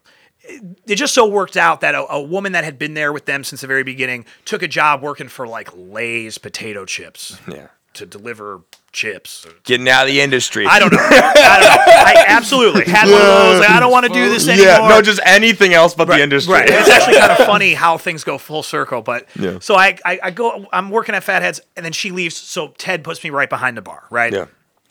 So I, I, I and, and, you know, I was drinking like crazy, yeah. drinking like crazy at Fatheads, working at a brewery, like, yeah. you know, going to fucking uh, Fairview Tavern and, you know, having two hundred dollars tabs with, you know, my buddies there on two dollar column nights. Imagine that. Your tab's two hundred dollars, everything's two bucks. Yeah. That's a lot of drinking. Yeah. That's a lot of drinking. Now, granted, yeah. I was buying drinks for like a ton of people, and it was other people on the tab. And that's food. Still a skill still to a get to two hundred dollars. Yeah. Oh, dude, shots every drinks. Fucking fifteen yeah. minutes, dude. Shots, shots, shots all the time. Um, but my drinking didn't stop whatsoever. It just kept going, like hard. Yeah. Like drinking, drinking, drinking. But I, I wasn't, I wasn't, I, dude, I did not set foot in Tremont. I did not set foot in Ohio City. Yep. I did not set foot in downtown. Like, I just couldn't. I was embarrassed. I didn't want to see those people. Like I was, I was perfectly happy with the idea that that place didn't exist for me. Never happened. Nope. Yeah. I didn't want to see it. I didn't want to be brought up to it because I was so embarrassed because I, I had fucked up. But yeah. I, that was never going to openly acknowledge that mm-hmm. at that point. Yeah. So, but but to, to your point. There was still something deep, deep down that oh, you yeah. knew. Oh yeah, because you didn't want to see him. So th- oh yeah, th- I was embarrassed, man. I didn't. You know yeah. how how embarrassed I would I would have been to walk into one of those bars and someone's like, "Hey, so what are you up to these days?" Oh, I'm working at fucking Fatheads and serving tables. You know. Well, that's what like so you don't want to see them because in your mind you're telling everybody like, "No, no, no, no, I was done with that place." Yeah, this. I'm good. Because really, if any of that was true on the surface, you would have no problem oh, running yeah. into them right. because you're like, "Nah, you know what they're like." Yeah, they're dude, fuck like, them. No. Yeah, I know yeah. what they're like, and that's not. Yeah, and you fucked up. Dude. That's the interesting yeah. kind of dynamic that you have in your head right. in those scenarios because justify, justify, justify, but deep down you're like. I don't want to fucking see those people because no. I, I actually do. Yeah, because I fucked up. And that's and that's part. That's, that's what's crazy yeah. about yeah. like living that kind of in a way double life. Well, I mean, you're living a lie, man. Yeah, you're living, sure. you know, and you'd rather keep drinking and keep being that person as opposed to actually taking a little bit of responsibility and going, all right, man, like, yeah, maybe you should. Uh... And that's the big one too, because like right here you say it. Of course, you you one hundred percent understand well, yeah, that no. that makes no sense. Right. But even back then. No. You're like, I don't want to, nah, forget that, stupid, I don't want right. to see I mean, him. Even my dad, dude, like talking yeah. to him about it, yeah. you know. I even lied to him, and yeah. he knew. I mean, he's my father. He knew I was lying to him, but, you know. um, But, yeah, so Fatheads, great time, loved working there. I ended up getting fired from Fatheads. Uh, not because of my drinking, believe it or not. That that I actually... Okay. Plot twist. Yeah. Right. Yeah. So, no, there was a there was an older woman that worked at Fatheads, um, and I, I'll leave her name out of this because I believe she still works there, who was a buddy of mine. When I first started working there, she like befriended me really quickly, and like I thought we were good pals. And uh, because of my experience... Uh, Ted, the, the one of the owners, had asked me if I wanted to start locking up a couple nights a week. I still bartended, yeah. but he would go home and I'd lock the, the brewery up and like put the money in the safe, blah, blah, blah. Right? Yeah. No big deal. Threw me like, you know, a hundred bucks every couple weeks for it or whatever. So the one night she comes up to me to do her checkout and she's like, hey, I really need to get out of here. Can can you like come on? I need need you to take my money. And I was like, hey, all right, fuckface. Like, just relax. yeah. Like jokingly. I wasn't saying I wanted to fuck her face. Yeah. I wasn't saying anything like but you know, she was I she had said and joked around with me about like far worse subject matter where I didn't think anything of it. Like it was a diff you know sure. mm-hmm. it, we were busting chops. Yeah. The next day, she went to the fucking the bosses and complained and said that I I because I was managing that day. I created like a hostile work environment for her. And what do I do? I can't I can't dispute that. Yeah. You know, like it was said. It yeah. was said. And oh, and I acknowledged it. I said, yeah, I did say it, but honestly, like, you know, we were joking around and like there were other people that because she retorted and said something back. So it was kind of like a back and forth, but they ended up shit canning me because of it. Damn. Yeah. I I was like, fuck, dude, like The hits just keep on coming for yeah. Tony Coast, man. Like, well, that one, I think you could be like, I have no problem seeing the people from Fat Head. Oh, yeah. Yeah, I mean, I was, I, yeah no, I was bummed yeah. out about losing that job because that job was rad. Like, I made a good amount of money. Like, it was fun working out there. Yeah. Beer yeah. was good. Food. I know things were going to come up all of a sudden. You're like, you want to fire me? This is nothing. Yeah, seriously. Yeah. You know what I'm I will done. give yeah. you a reason. I mean, give me. In yeah. fact, I'll so close keep up me. tonight. Right. Yeah, right. Yeah. Right. You heard that Lolita story? Yeah. I will give you a reason. Right. Yeah, oh, dude, and the rumors that started, like, and to, the, to this day, certain people that like are detached or a little younger from that that period, the stories that and rumors of my exit from Mike Simon Restaurants, there are still people like I'll get I'll run into certain people sometimes and they're like, so dude, what really did happen to you? Yeah. We heard like that you were legend. like, oh yeah, it's like, dude, it's, like, it's yeah. folklore now. I mean, dude, I mean, listen. That story has probably changed a hundred times. Oh yeah, times. did yeah. you hear about how Tony Coast had like the whole staff from Diamond Men's Club in the in the restaurant, and like he, there was like lines like ball. He was dogfighting. Yeah, dude, seriously. Yo, like, yo, him and Braylon Edwards yeah. got wasted in yeah. the office the one time. Yeah, dude. there, there, uh, there. Seriously, have been s- some weird things brought up to me about that story oh, and how sure. it's changed. But yeah. I mean, whatever. I don't really play into it at this point. But yeah. so I end up leaving Fathead. Yeah, I'm sorry, I, I do love the fuckface thing, cause, especially because your reaction's like, I didn't actually want to fuck your face. Well, right. Yeah, I mean, yeah. listen, I've never been like, you know, an aggressively sexual person like that, and I certainly didn't mean it like that. I was just like, yeah, f- oh, you know, I know, yeah, fuckface. Yeah, you know, like, like, come on, hey, fuckface, come on, relax. Fuckface. Like, it's, fuck I'm busy face. right now. Right, it's like, you know, I mob. Someone fuckface movie. this week. It never even yeah. dawned on me. I only call people fuckface on Twitter. Right. And it's, you know, like I actually like because a lot of the staff that works at Fatheads, yeah, North Homestead, have been there since then. Yeah. And like some of the like people that work there, if I go in there, hey, what's up, fuckface? It's like, so I mean, you know, it yeah. is what it is. Well, I mean, it, I mean, if there's any anything to at least make you feel good about at least that situation, that just means that everyone's like, they can joke around with you because it's so dumb. Well, it was yeah. a pretty fucking stupid thing. Like, yeah. I get it. She, the woman was entitled to feel the way she did, and I can't take that away from her. It was justified, yeah. And, yeah. No, and nor, nor would I ever. Yeah. yeah. But at the same time, like, I think we all knew I didn't mean it in, like, this weird, aggressive, yeah. kind of, like, sexual That's way. a big gray area within, right. like, yeah, I right. get that. So I lose that job, and I'm like, fuck, man, like, what the fuck? Like, what am I going to do now? Yeah. So I end up getting a job at Redstone, Battery Park. Oh, no shit. Oh, okay, you worked at okay, Redstone? Okay. No way. So Josh Cabot, who was one of the owners of Redstone. Yeah. Uh, it was him. Uh, so the four owners of Redstone were Josh Cabot, Tommy Nealon, Fabio Salerno, Lago, and then uh, Tyler Lombardo, who was one of the owners of M V P Valet, okay. which is now sold to a big national company. Yeah. But M V P Valet was like all uh, West yeah. East Fourth, yeah? Yeah. yeah. And, you know what's funny about M V P Valet is that I know the guy that started that. Well, that's Tyler Lombardo. Yeah. And his, I mean, he might have had a partner. He did, because he was in college. Yeah. Uh, his name was Jeff Dorsey. Yeah, yeah. Yeah, yeah they're, they're, they're, they're the two guys. I went to college okay. with Jeff. And it was I Tyler think, and Jeff. I think eventually Jeff stepped, Jeff's like in, living in Michigan now. Yeah. Sure. Uh, it's funny, I'm on a text chain with him now still, yeah. so, some, somehow sporadically. It's funny that every time I see M V P, I'm like, oh my God, my buddy kind of yeah. started yeah. that. Did, well, you I mean, work they, the, did you work the comedy shows at Redstone? Um, or was that, was that before or after? So it was like Ramon Rivas, Jim Tooze. No, because I think they, like Josh and Tommy mostly had like, there were like two specific bartenders that worked the comedy shows. I oh. never did, and I, was, but but that was like when like a lot of my like ugly drinking started. Oh, if that makes okay. any sense at Redstone? Yeah, because like I didn't have any money.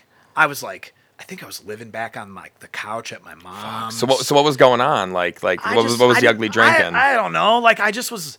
I was working at Redstone. I wasn't making a ton of money. I was just getting fucked up, like gross yeah. fucked up all the time. My car was all banged up. Like Fuck. the the the length of my drinking was really starting to take its toll. Yeah. And I didn't have the benefit of like my connections and like money to like cushion it and make it seem less gross. So this is when like reality started right. hitting. It was just gross. Yeah. And maybe it's getting a little yeah. harder. And I was kind of yeah. maybe mentally coming to terms with it a little bit, but yeah. I, I still wasn't coming to terms enough with it where I was willing to like stop at all. Yeah. You know, it was still like, I'm still going to go out every night. And then like, then when I got fight, when I was, I was back, I was in town, back by downtown. You yeah. know, I was right there. Inching so, closer. So I was working at Redstone. I'm like, all right, well, people from Ohio City bars are coming in. And this was a new... Yeah. a new wave of people. These are people I didn't know, but yeah. knew me, kind of. Yeah. So you could tell they heard the rumblings. Right. You look at them, so they look I'm, at you differently. Right. So then I'm like hanging out at the old angle again, and then I'm at the A B C again, and then yeah. I'm starting to pop into Tremont. Wouldn't set foot at Lola or Lolita. Absolutely not. Yeah. Never doing it. Not doing it. Right.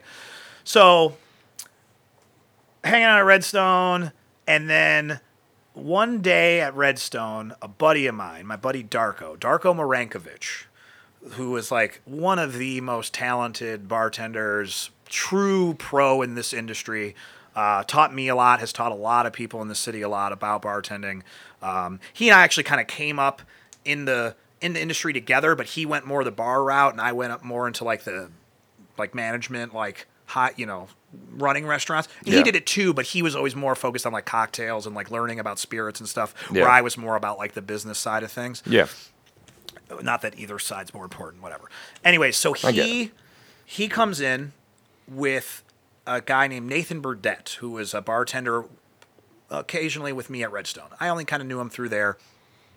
And they're sitting down at the bar, and Darko looks at me and he goes, "So Tony, you ready to come work for me?" And I was like, "Yeah, dude, what's up? What do you got?" And Steve Schmoller, uh, chef owner of Crop, was moving Crop into Ohio City. Okay? Oh, okay. Okay. And Darko's like, "I'm going to be running the bar program. They told me I could handpick my bar staff.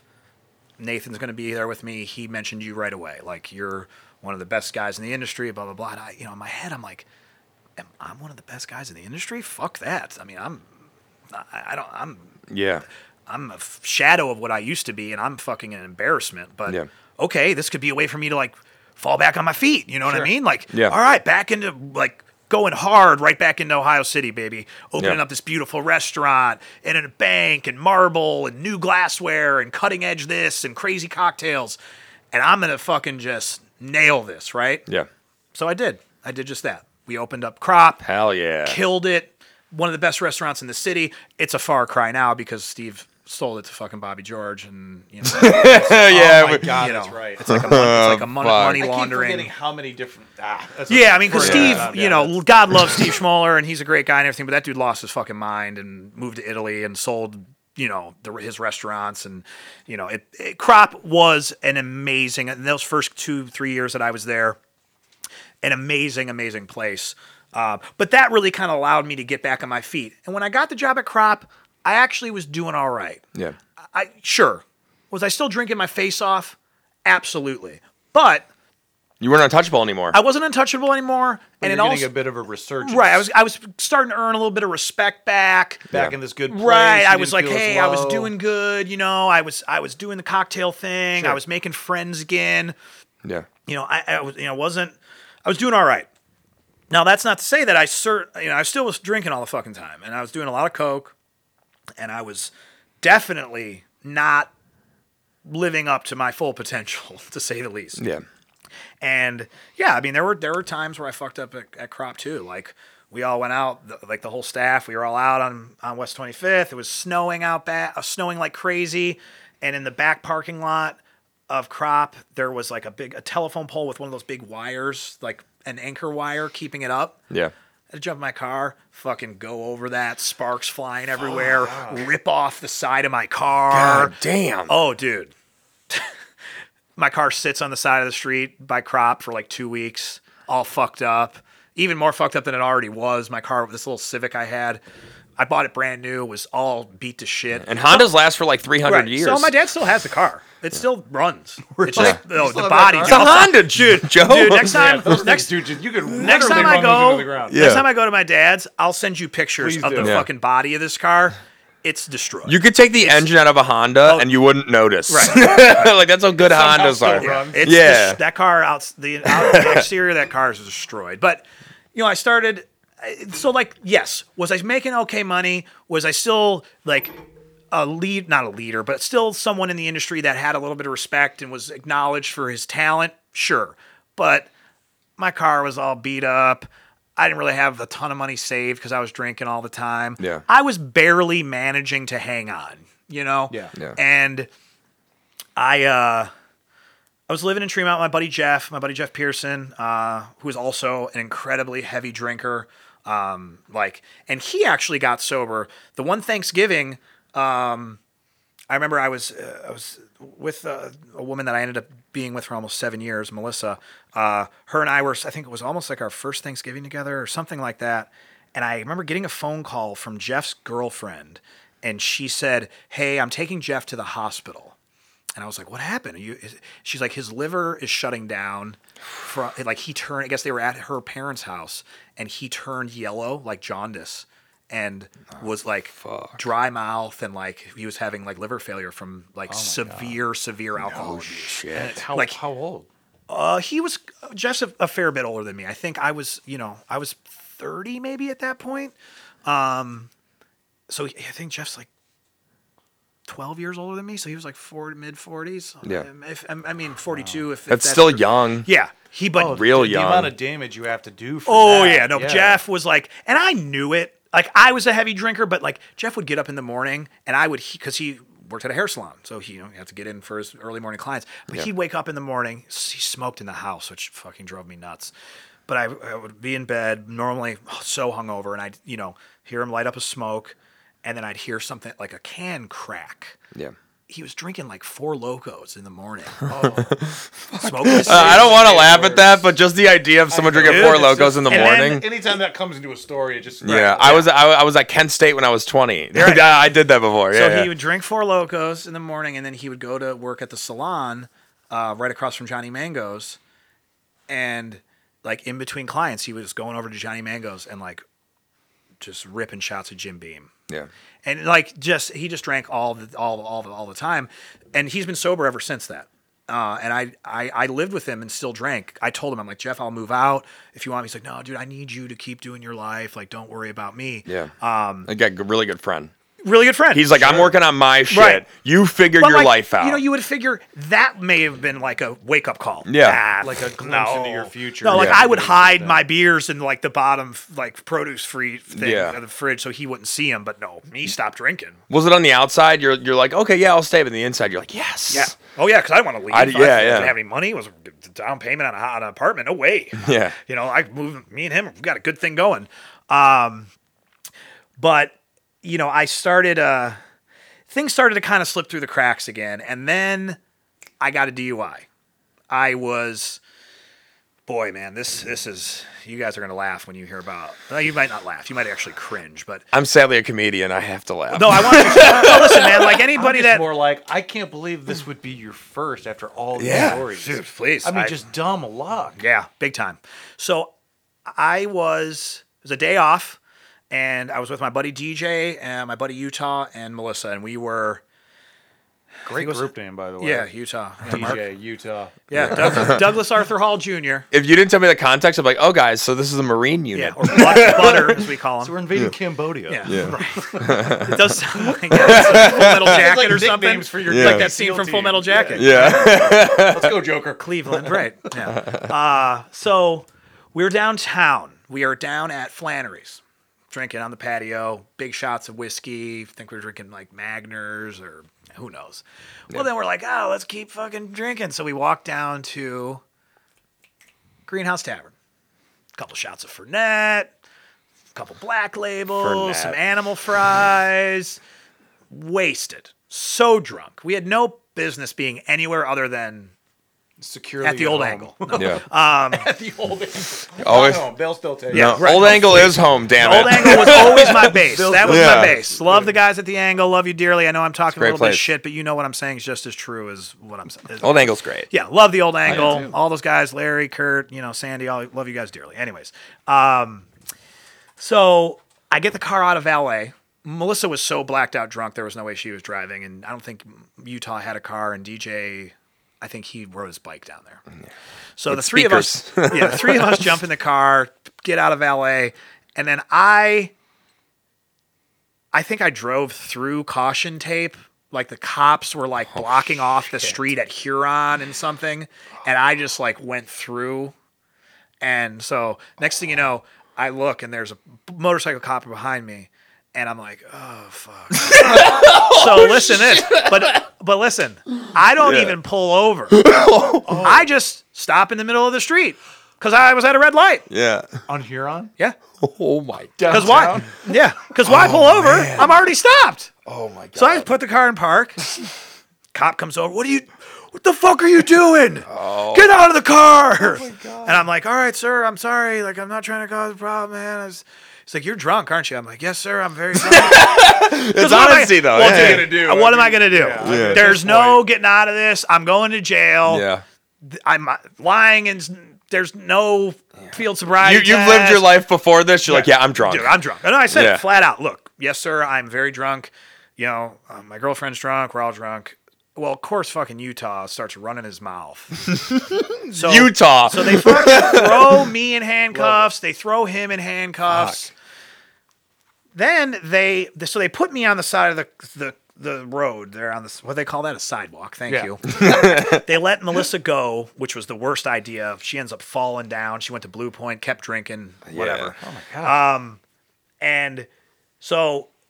They were gonna let Utah go, but he, as he was walking away, he started shouting shit at the cops. So they ran after him, tackled him, and arrested him again.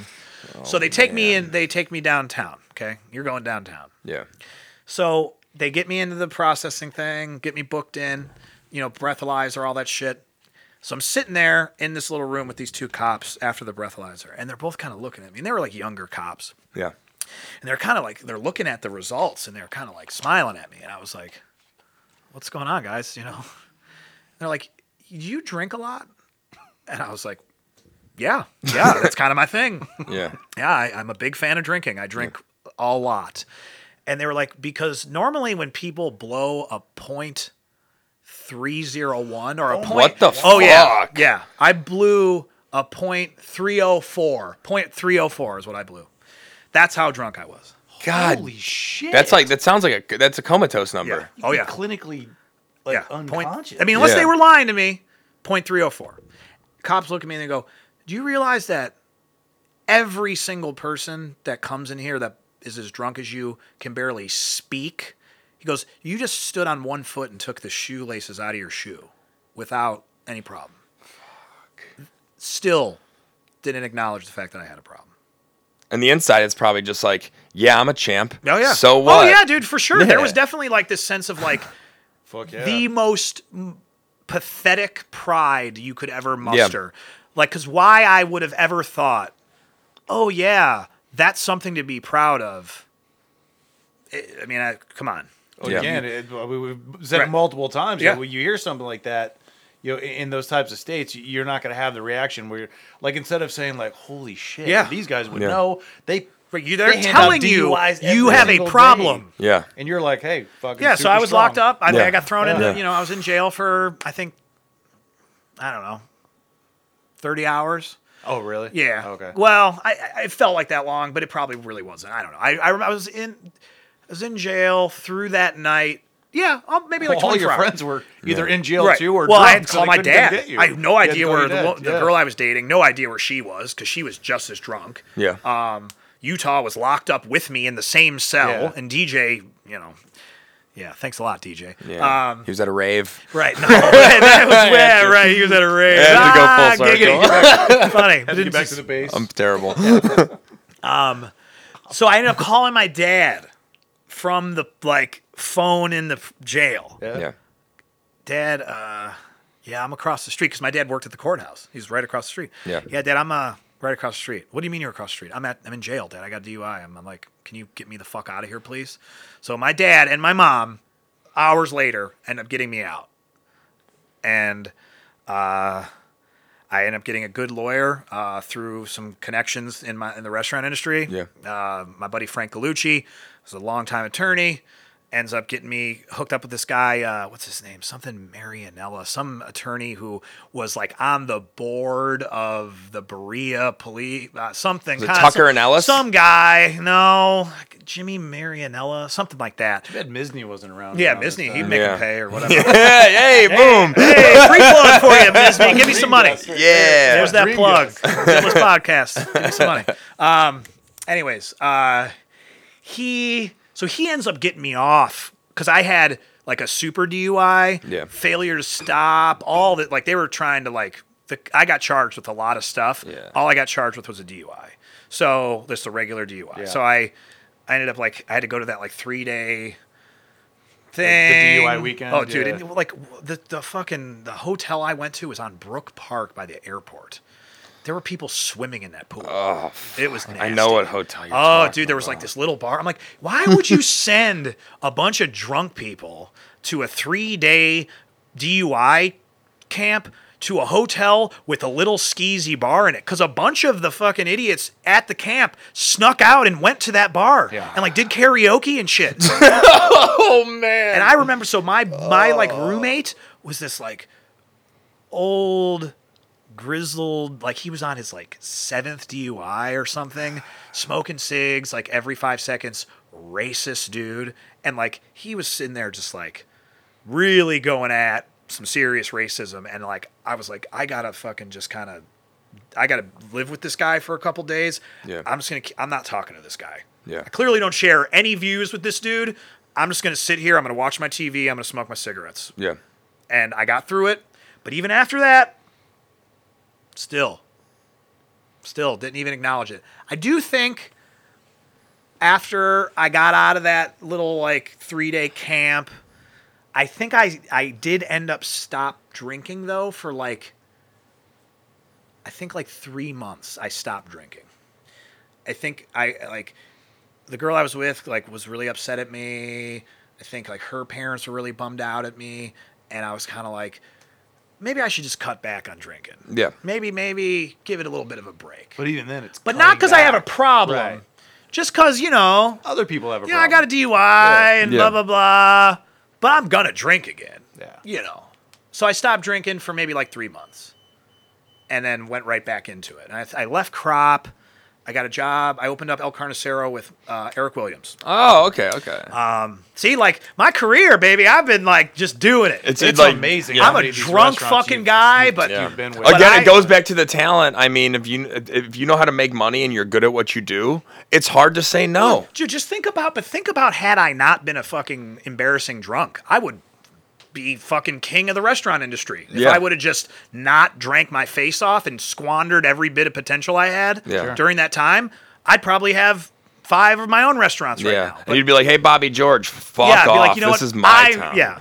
Get the fuck out of here, yeah. pal. I'm going to do that anyway. Yeah, uh, yeah. We all will. But I, so I end up, I end up going and opening up El Carnicero with, with Eric. And uh, that I will say, even though I've just told all these stories about crazy, wild drinking, yeah. that's when like I really, looking back at it, that's when it really started to get, like, bad. Was it the responsibility of owning, like... Well, I didn't running? actually have any sort of ownership. Okay. Like, I, I did open it up with Eric, but, like, it was all his money. I was just there to help him kind of, like... Get the ball rolling. Get the ball yeah, rolling. Yeah. As a manager, you yeah. know, like, he very much treated me uh, initially like a partner. Like, mm-hmm. he was, like, very, very, very, like, hey, Tone, let's do this together. Let's... And actually, D J, my buddy D J, I mentioned yeah. he actually... Me and him were Eric's opening managers. No shit. Okay. Now. Okay. Um, but uh, like that's when I started like really like like before it seemed a lot more like social drinking just to the like the most exaggerated degree. Yeah. But at El Carnicero, I was like drinking like coffee cups of tequila, you know, like during shifts and like. Just every single day of my life. It was full self-loathing. It was just, it was, every day was drunk. Every yeah. single day. Yeah. Day off, drunk. Work, drunk. After work, drunk. Everything was drunk, drunk, drunk, drunk, drunk. And I almost, to be completely honest with you, I almost got fucking fired from El Carnicero within the first six months because of my drinking. Yeah. We, uh, Eric got us tickets, um, a bunch of the staff, uh, tickets to Taste of the N F L down at the stadium. Yeah. You know, all you can drink, all you can eat, party time. Well, of course, we all go down there and just get fucking destroyed. Yeah. Well, as we're walking out, Randy Carter, uh, who is one of Eric's like main guys, chef at Momocho, guy who opened up Jack Flaps. Those are now closed now. Those are closed now. But he was with us. He and his wife were all trashed. Somehow me and Randy got in an altercation, got in like a fist fight in the parking lot. and like Eric like suspended me and him, I think, for like yeah. a week. So I almost got fired right off the rip from mm-hmm. opening that place almost because of my drinking. Yeah. Eric did let me come back. Um, you know, and I ended up, Eric and I ended up kind of having a falling out like quite a, like a year or so later. I ended up leaving that company, but that my drinking was definitely way accelerating at that point. Like yeah. I was starting to like, like h- hide how much I was drinking. It was the beginning of the end. Right. Of. It really was. Cause I was, I was already known for being a huge drinker socially, you yeah. know, like that. Yeah. Tony Coase, he likes drinking, you know, yeah. him, his girl, they like drinking, yeah. all his friends, they like drinking. But then I was drinking in secret. Like, you know, when we were making dinner at home, you know, we're having a couple glasses of wine. Oh, I got to go out to the fridge. And I would like chug a fucking tall boy of twisted tea or whatever. Yeah. It really didn't matter at that point as long as I had booze in my system. Something to get you there. Right. Mm-hmm. You know, the faster the better. Yeah. You know, so if it's something that's not carbonated, like twisted tea, that was like my bread and butter, dude. Yeah. I fucking love those things. I mean, it's so gross to say that now, but yeah, at the time, yeah. Yeah, God, were they so easy to chug? Um, Been there. So th- this, the next bit of the story is really where the descent really started to happen, f- big time. So yeah. I left our El Carnicero and I opened up Bomba Tacos and Rum, okay, okay, and River. And I'm sorry, because that's happened a couple of times. So how do you keep getting involved in opening these? So, and I don't, I don't mean that in a. No, no, no. It's kind of a twofer in terms of. Yeah. Clearly, you know how to open these because people keep coming. Well, back right. To you. I mean, yeah. like I said, like like I said, very early on in this, I started out in the restaurant industry at a very young age, at a very high level, and I met everybody. Okay. And working for Michael and Liz and being as close to them as I was really kind of afforded me the keys to to the industry in a lot of ways. As far as like opening doors, like yeah. everybody knew me in one way or the other because of my relationship with Michael and Liz. Yeah. You know, I was around all like all the restaurant owners, all the people that own restaurants, yeah. all the chefs, all the people that managed or, you know, being the G M Lolita, everybody went to Lolita, yeah. you know, everybody went to Lola and I was, there was Tony. I'd been there for a long time, yeah. you know, that people had seen me grow up. So Bomba, the, how I got in there, buddy of mine, Sean Latona, director of operations for Paladar Restaurants. When they were opening Bomba, I submitted a resume. It was right around the time I left El Carnicero. I go in for my first interview. I was supposed to meet with a woman named Courtney, Courtney Messick, and then uh, Angie Mosier, who's the uh, head of their um, their H R department, still is. So I come in. They decided like a trailer because the restaurant wasn't even built yet. Yeah.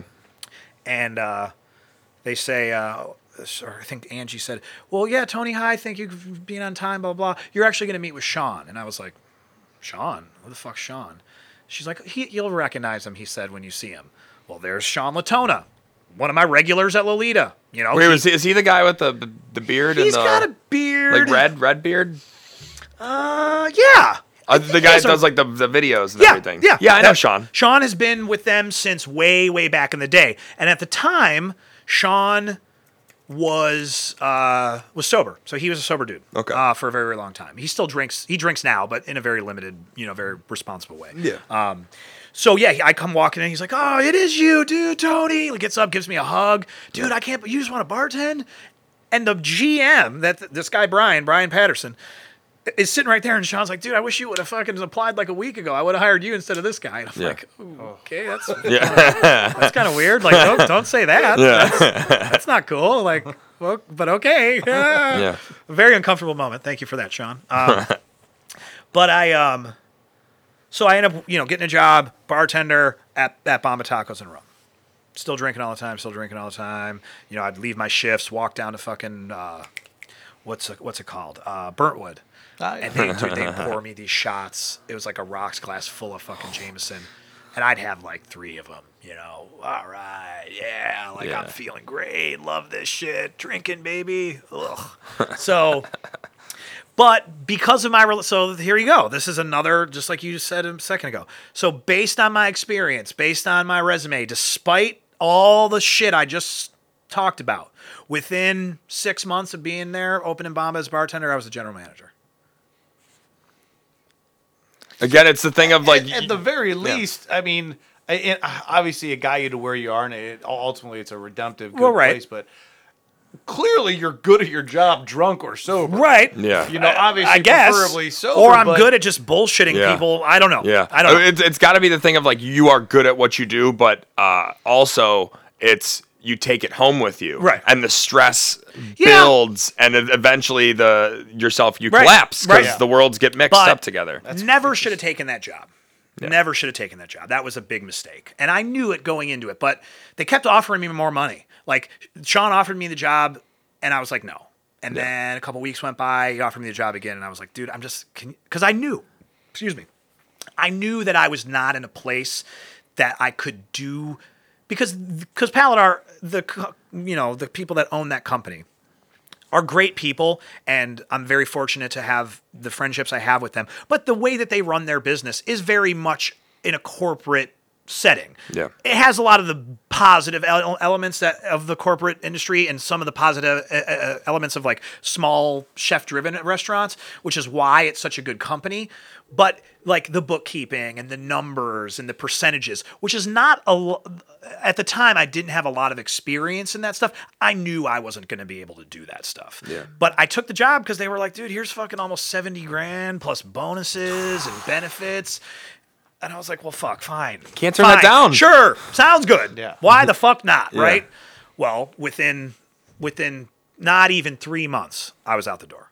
Didn't get fired. I left because this is too corporate for me. Not, and that wasn't the case.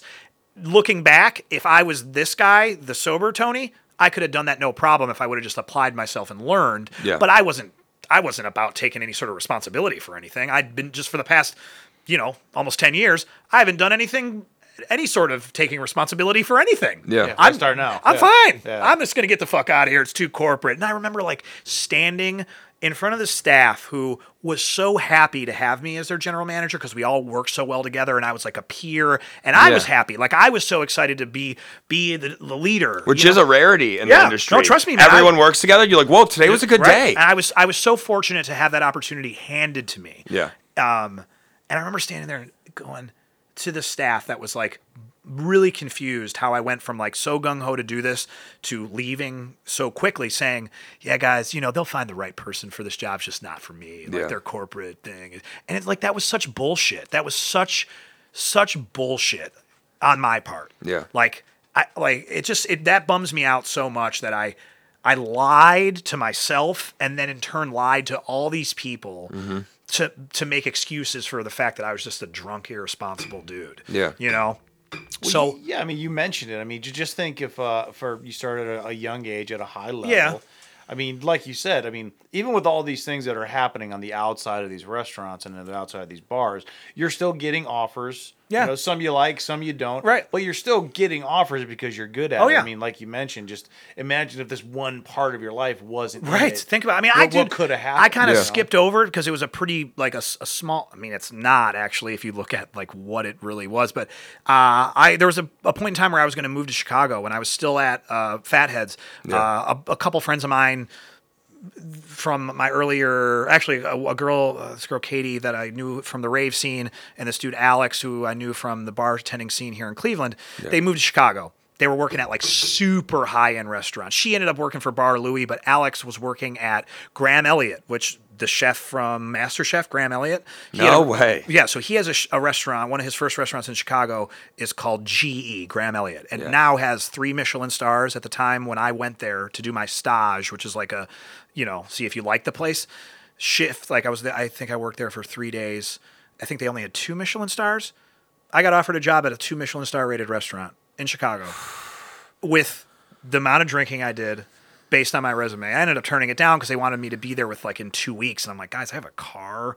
Also, though, I failed to mention this. I'm like, I don't have any money because I'm an alcoholic. Yeah, uh, yeah. And there's no way I'm going to be able to go with the depleted, gross person I am and go to move to Chicago yeah. to do this super high end job. Yeah. Anyways, um, but like there were things that just kept coming up. Yeah. You know, despite it, which is so.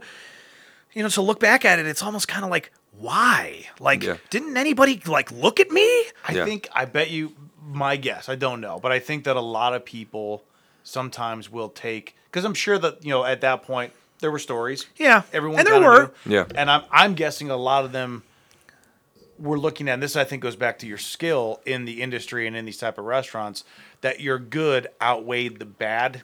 And they're like, look, obviously he's got this or whatever. Right. We've heard about this, but he's worked at, and you can rattle off five different places he's helped opened up. Yeah. We know he knows how to do this because people keep asking right. him. Like you said, your resume. Right. People may not know everything about you, but they right. one hundred percent heard, right. know your resume. Yeah. And they're like, he's clearly done these he things. He knows what yeah. to do. Right. And, he, and everybody he, knows him. Yeah, yeah you're if good he, at the business aspect. Right. You focus on the business aspect. You, just, you said earlier. Or, you know, maybe, so, even, maybe yeah. even they looked at it and said, yeah, we've heard this, but how bad can it be? Well, right. If he Look keeps getting these jobs. He's done well, right. This. And, like, and like I've said before, like I've people have always told me I'm fairly charismatic. So I could always like sell myself in one way or the other. Like yeah. I always said, like, you let me get in front of you, we're golden. Yes, yeah. Let me Very... talk to you. I mean, you guys have that too. Sure. You know yeah. what I mean? I've always been good, you know, with speaking. Like if I can get get in front of somebody, chances are I can sell myself or yes. what I'm trying to yeah. say. So a lot of times I was fortunate enough to, because of my Because of my relationships, because of the people I knew, I could at least get that first meeting. And then it was like, well, fuck, fine. Yeah. yeah. You know, so jumping back to like leaving Bomba, I was going to initially go back to Crop. And then like I went in there for one meeting with with uh, Steve and his partner, uh, business partner, Scott.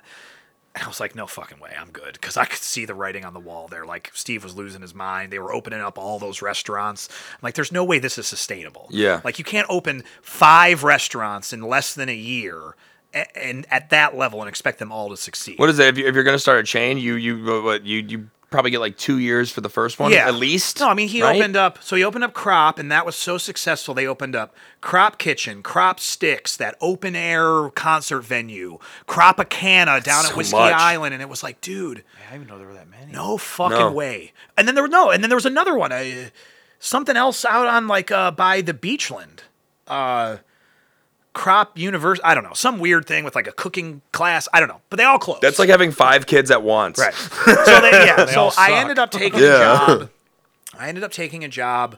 Uh, with two guys who own a number of places and are, you know, and once again, here you go, working with amazing, awesome captains of industry, uh, John Owen and Dave Rudiger, the guys that own Southside and High and Dry and uh, oh, Dive yeah. Bar Success. That's Dave Rudiger. He's, you know, the guy that opened up Dive Bar downtown and uh, Velvet Dog. Like we're talking like oh no, she big, owns all those places, big, big yeah, places. Big, you know, these places, these yeah. are the guys that have shaped this business. You know, mm-hmm. people that have been doing it since before it was cool, that made their bones, that are super successful now. So I got a job. They gave me the job as the general manager at Wine Bar Rocky River. Okay. Yeah.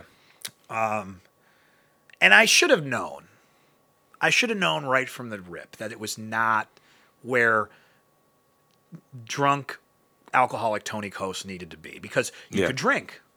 That's part of their culture, you know, and it's fine. They're they're welcome to, and like clearly they're successful. So it's not that's yeah. I'm not saying that as a as a slight to them by any means. Yeah. But like, you know, you go to the South Side, bartenders are doing shots, they're drinking, partying, blah blah blah. It's a good time. You go to any of their bars, same thing. Yeah. Wine Bar was definitely not a place that I needed to go. For a couple of reasons. One, because you're allowed to drink. Two, the staff at Wine Bar had been there for a really long time. So the reason they were having a hard time finding a G M is that nobody wanted a G M there.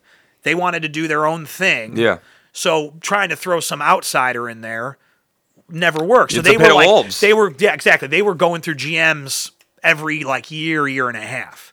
So they were like, well, Tony Coast has got a ton of experience. He knows a bunch of people. He can do this, right? Yeah. And I come to find out, like, quite a few months after I got hired, that Dave did not expect me to last that long at all because of stories he had heard. Yeah. yeah. But he gave me a, because, you know, like my friend Jill, who had been with them forever, who at the time was running market, had been at Southside forever, she worked for them forever. She spoke really highly of me. Sherman, the owner of Southside, spoke really highly of me. Yeah. You know, I had these relationships, and even though I'd fucked a lot of people over, even though I'd made a lot of people upset and I'd let a lot of people down, there were still people that were still going to bat for me, mm-hmm. which, you know, I'll talk about this more later, but it definitely was something that, and to this day still pains me, is like how much I let people down that like constantly went to bat for me, yeah. you know, constantly said good things about me. And then I constantly let them down being a fucking drunk. So yeah. definitely a regret. If you're listening, I definitely fucked that up. Anyways. So I took the uh, working for them. I actually didn't have that bad. And, and it, At first, I did. I had a hard time getting in with the staff. Yeah. But after a couple months, it seemed like we were all right. Like, they were like, all right, this guy, guy kind of knows what he's doing. He's taking the right approach. We're all kind of becoming pals. Yeah. And then I just... And and I, I'm I'm gonna say that I, what I'm gonna say is by no means me trying to like excuse myself from what I did and how much I drank and like how bad my drinking got. But I think looking back at it, my mom has dementia and like at this point can barely speak. She yeah. can't feed herself. She lives in a home in, in Brunswick. When my mom's condition really started to really get bad, I don't think no I don't. It's not that I don't think I didn't take the time to really like. think about it and like process it. I think I kind of just buried it. Yeah. And my drinking went even f- worse, like way worse. Yeah. So, yeah, I know like this picture I painted so far, it already sounds like how can anyone drink any more well, than this guy's. That's something... probably from what you can remember. Oh yeah. No, trust me, you can. And I'll well, tell you, you how you something can. massively oh, yeah. emotional to something oh, yeah. close to you on top you can of drink everything more. else you have. Because I was. Turns out you can go farther. Oh yeah. So yeah. like I was literally to the point where like, it wasn't drinking because I wanted to anymore. I was drinking because I had to. Like I, if I didn't drink, I would start to shake. I would start to sweat. It's I would that dry bad medicine, even, big time. I mean, remember how we talked about that little voice? Yep. I would literally have moments in the morning when I would get up to go to go to work at Wine Bar, where I would look in the mirror as I was dry heaving. Because my body was going through withdrawal with my poor little dog, Oscar James, my fucking anchor, licking my, like, I'm going to get emotional, licking my legs. Like, I would have these moments where I would go, dude, you got a fucking problem, dude. Yeah. Like, you can't keep doing this. And every single time, guys, like, every fucking time I'd go, yeah, all right, so Monday. Mm-hmm. Yeah, all right, so. A deadline. Not yeah, today. The deadline no, just kept moving. No, fuck yep. no. There yeah. was never a deadline because you... You can you, you can never really understand if unless you're in that position how difficult it is to really actualize that shit in yourself. Yeah. Looking at yourself and going, dude, you're a fucking piece of shit, alcoholic, and actually like acknowledging it is damn near impossible. Because I had that's those, death. Yeah, I've had those conversations. Yeah. I've had them. I had them every day. Yeah. As I was like shaking or throwing up and then like, all right, well, Oscar, I love you, dude. Your dad, dad's going to work. And like, honestly, and I've said this a million times since I got sober, how I managed that last six months, how I managed to function out in public with as much alcohol that was in my body is beyond me. Yeah. I have no fucking clue how I spoke to people, how I made a schedule, how I did inventory, how I cooked, anything. Because, yeah. I, Sounds I, like well, it was pure I, autopilot. Oh, dude. And I think, well, you kind of just alluded to it there about the, the, the shakes because your body becomes so accustomed oh, oh, yeah. to it, it actually needed oh, yeah. to do anything. Oh, yeah. yeah. I mean, if you take I would, it out of the equation at that point, you probably wouldn't right. have been able no, to. No, I, I... Without medical help. Right. Oh, no, no. Yeah, you could die. Yeah. yeah. I mean, alcohol withdrawal can it kill can you. shut you down. Right? Yeah. Yeah. yeah. So I would literally go into go into work sometimes, especially on, on the weekends when we opened up early. I would literally, for a shift where we opened up at ten, I'd go into work at like seven o'clock in the morning just so I could start drinking.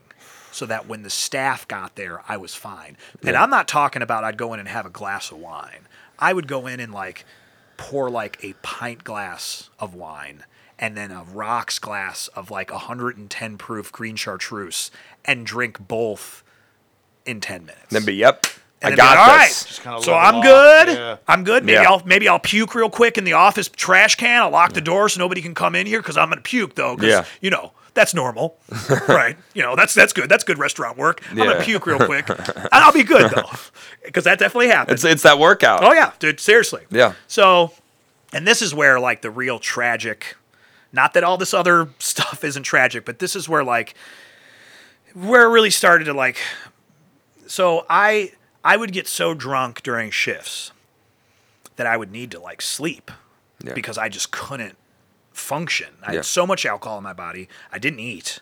So we'd be like kind of in the middle of a shift, like so, or like in between lunch and dinner shifts. So we'd have that little lull. Yeah. Well, at Wine Bar Rocky River, there's like a little attic space above. If you ever go in there, there's like the ceiling's a drop ceiling. And above that yeah. is this old attic that spans like the entirety of the building. Cobwebs, dust, spiders, centipedes. Gross. Yeah. But storage. Well, in the very back corner, way through this little crawl space area, there was a bunch of old patio furniture. What a great place to make uh, a fucking bed. Oh, man. So I would crawl up there. For probably good three months, I was doing this. Crawl up there and sleep it, sleep it off. I'd go up there for like an hour sometimes, sleep. I, I remember one time waking up, and because you could hear everything going on in the restaurant. Yeah. I remember waking up to the sound of Dave Ruttiger's voice, my boss, the yeah. owner, talking to Shannon, who's now the G M of Wine Bar, yeah. going, where the fuck is Tony? She's like, oh, he, he said he was going to the bank. Uh, I don't know. He, he he said he had to get change, and he was. I remember him going, that guy really likes going to the bank. Interesting. And I was just like, okay, well, Tone, just kind of don't move. Just going to lay here. yeah. Okay. All right. Sounds like he's gone. Just very slowly open the the, the hatch to the, the you know crawl space here. Yeah. Walk down the stairs. Sit down in your office chair. And then when someone comes in, oh, Tony, where have you been? Oh, I I, I got here like ten minutes ago. Yeah. You guys didn't see me? I'm sorry. I, I just I went to the bank, and you know I've just been working on blah, blah, blah. Yeah. Did it all the time. Did it all the fucking time. And then I there was a shift. I was bartending. Someone needed the day off.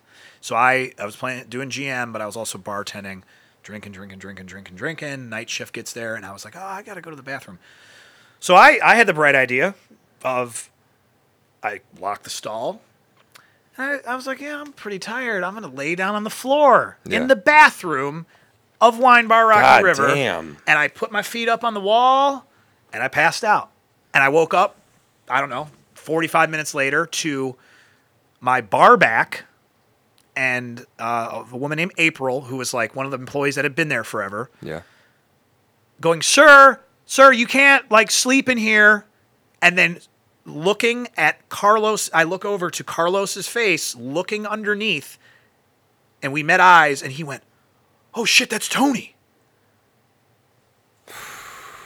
And what do that's you do? Rough. What do you do at that point? What do you do, right? You just got caught sleeping on the floor of a bathroom in a restaurant that you run. Yeah. What do you do? Right? So I get up and I kind of sit on the toilet and I like do do like this, hands over my face, kind of thinking about how do I lie? How do I how do I make this up? How can I get out of it? Yeah, what do I say? I I, I hit my head, I slipped. What do I do? It's not going to work. Nope. You're already out of them. Yeah. So I sit there, and after someone came in. I think Carlos came back in because he and I were pretty good pals. And I think he, everyone had to have known that I was like... Suspected something. I mean, come on. You, you, people aren't blind. Yeah. yeah. They just don't care, so they don't say anything. It's not their responsibility, so why would they? Yeah. Or they're, they're, they don't want to say anything because what if they're right, you know? Yeah. So, or any other number of reasons why. Nobody had a responsibility to say anything to any, any, me anyway. It was I was the fucking idiot. I'm the one that was making these horrible fucking decisions for my life. Yeah. So... I finally opened, he came in and he checked on me and I was just like, dude, I, I don't, he's like, Tony, it's okay. Like, are you all right? And I was like, yeah. no, I mean, yes, but no. He's like, all right, well, I don't know what you, you can't sit in here. Like, you got to come out. Yeah. And I was like, all right, so can you just give me a second? So I like threw some water on my face. I fucking opened the bathroom door and I ran into the office, sat in there for like forty-five minutes. And then I was just like, well, you just got to, well, no, I had a fucking huge glass of vodka. Yeah. And I was like, all right, you just got to go back out. So I fucking put my head down, and I fucking went back out there. I jumped behind the bar. People started asking me about stuff, and I was like, guys, I don't really want to talk about it. It's been a long day. Like, I think I just kind of passed out. I don't know. Yeah. Got through the shift. Got through the Sunday shift. Um, and then that Monday, I was there to do inventory, and and I knew it was coming. John and Dave come walking up the driveway from their office down the street on Linda. Yeah. Hey, we got to have a talk. I'm like, yeah, yeah, no shit. yeah. So yeah. They sit me down, and they're like, what the fuck's going on, dude? What the fuck's going on? You, you gotta you gotta give us a reason here to not, like, just tell you to get the fuck out of here. And this fucking guy uh, fucking looks at them and goes, guys, you know, my mom's condition and blah, blah, blah, and my mom being sick. And and it worked because they didn't fire me. They gave yeah. me a, they gave me a chance. You know, they gave me a break. Yeah. They told me to get some sleep. They gave me a couple days off, but I wasn't fired. They got it. And, you know, John and Dave, they've been doing this for a long time. They know what's up. You know, they're not yeah. stupid. So um, I go home, you know, tail between my legs. All right, here you are again, Tone. Here you are again. But I kept drinking. Yeah. Kept fucking drinking. Because why stop, right? I mean, I couldn't. But yeah. But don't yeah. don't try to do anything now. But the you option know. still isn't. Yeah. Yeah. No. yeah. The option isn't to stop drinking. When was the option to stop? Oh, it's you're about to hear it. So tell me. This is the end. This is the this is the final straw where I just I knew it was either stop drinking or die. Yeah. So I go back to work. A couple weeks go by. Maybe a month goes by, and I go in for a Sunday brunch shift. And I still have these Uber receipts in my email because I just couldn't. Do, I couldn't. I wanted to keep them. Yeah. I got. I left for work at seven forty-five in the morning. I got to Wine Bar Rocky River at twelve oh three or eight oh three. Yeah. I got so drunk from eight o'clock in the morning until. I'm gonna. I should probably look to give you guys this exact time, but I got so drunk that I. Um. I crawled up into that fucking crawl space again. Yeah. Passed out. And I woke up to a woman that I had known for years and years and years in the business that worked for them. A woman named Megan Fowler. Yeah. And she was screaming at me, going, I'm so disappointed in you. I'm so fucking disappointed in you, Tony. Wake up. Wake up.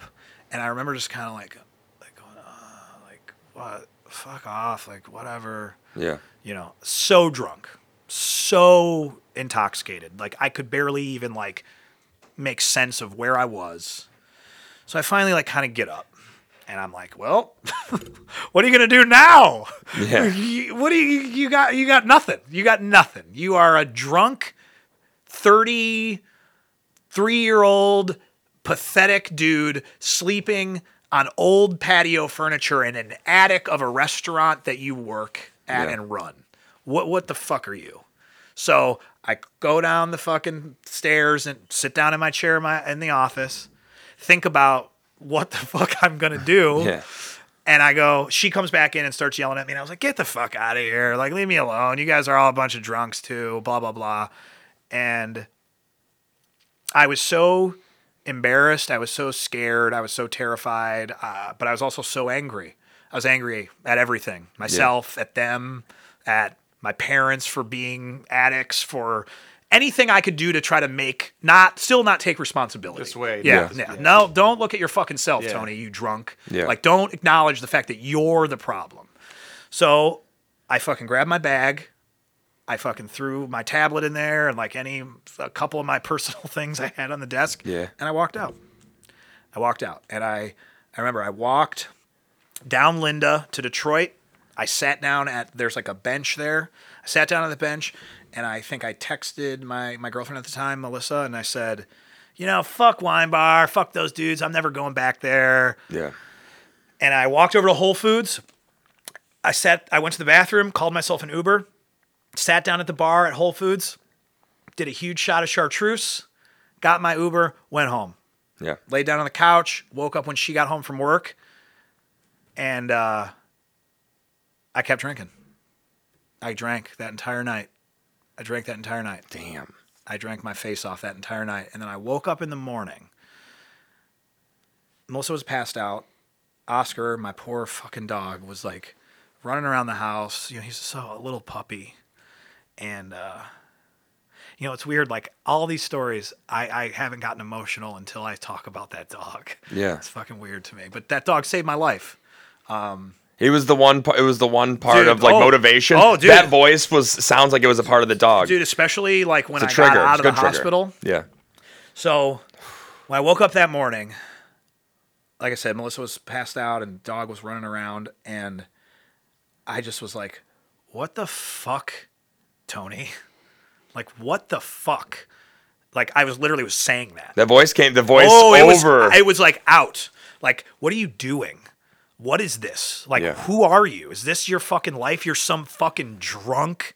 Like, what do you, like, seriously? Like, yeah. come on.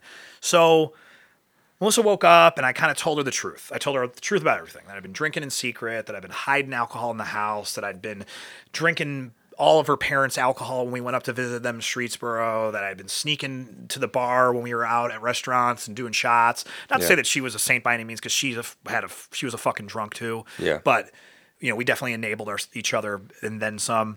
Yeah. Um, you know, very toxic relationship. Main the main reason we're not together anymore, thank God. Yeah. Um, but I decided in that moment, talking to her, that there was no. The only option I had was to stop drinking. I didn't have any other option. Yeah. There was no more making excuses. There was no more relying on relate friendships. There was no more using people to continue to fuel this life. I had to stop it or just give up. Yeah. So Melissa and I got in the car. We drove down to the well to Lakewood Hospital. Well, what used to be Lakewood Hospital. Yeah. And I walked into the E R and I looked at the woman behind the counter and I said, "I don't know if you can help me. It was M- Memorial Day. So what's what's holidays in September? Labor Day? Memorial Day? I think it's Labor Day. It's, it's got to be. No, yeah, it's Labor Day. Mem- Memorial Day was like two months ago. Yeah, yeah, yeah. Labor Day. It is Labor Day. Yeah. It's Labor Day Monday. I'm also bad at holidays. The fifth, yeah. So I walked in. Maybe that was the fourth in the day. Uh, whatever. It doesn't matter. Uh, I walked in the E R and I said, you know, I uh, don't know if you can help me, but uh, I have a severe, severe, severe, severe alcohol problem, and I know that you can die if you don't, you know, if you stop, if you stop drinking whole turkey with the amount of alcohol I consume, like I'm just worried that one, I'm not going to be able to stop if I don't get some help, and I'm going to die f- from drinking, or I'm going to die at home from trying to not drink. Is there any way you can help me? And the woman, like, I almost, and maybe this is not how it really happened, but in my mind, she teared up and she said, like, yeah, we can help you. Go take this yeah. and fill this out. And I filled it out, and they came. And I got up and handed it to her. And I remember, like, that's when it really started to all, like, wash over me. Like, yeah. like I kind of really started to, like, understand how far gone I was. Yeah. You know, this guy that at twenty years old got a job offer at one of the best restaurants in the city that ended up becoming nationally recognized, that had friends and colleagues and so many people respect him and look up to him, yeah. was now... had zero money in the bank, was sleeping in an attic of a restaurant that he was running, yeah, and had nothing.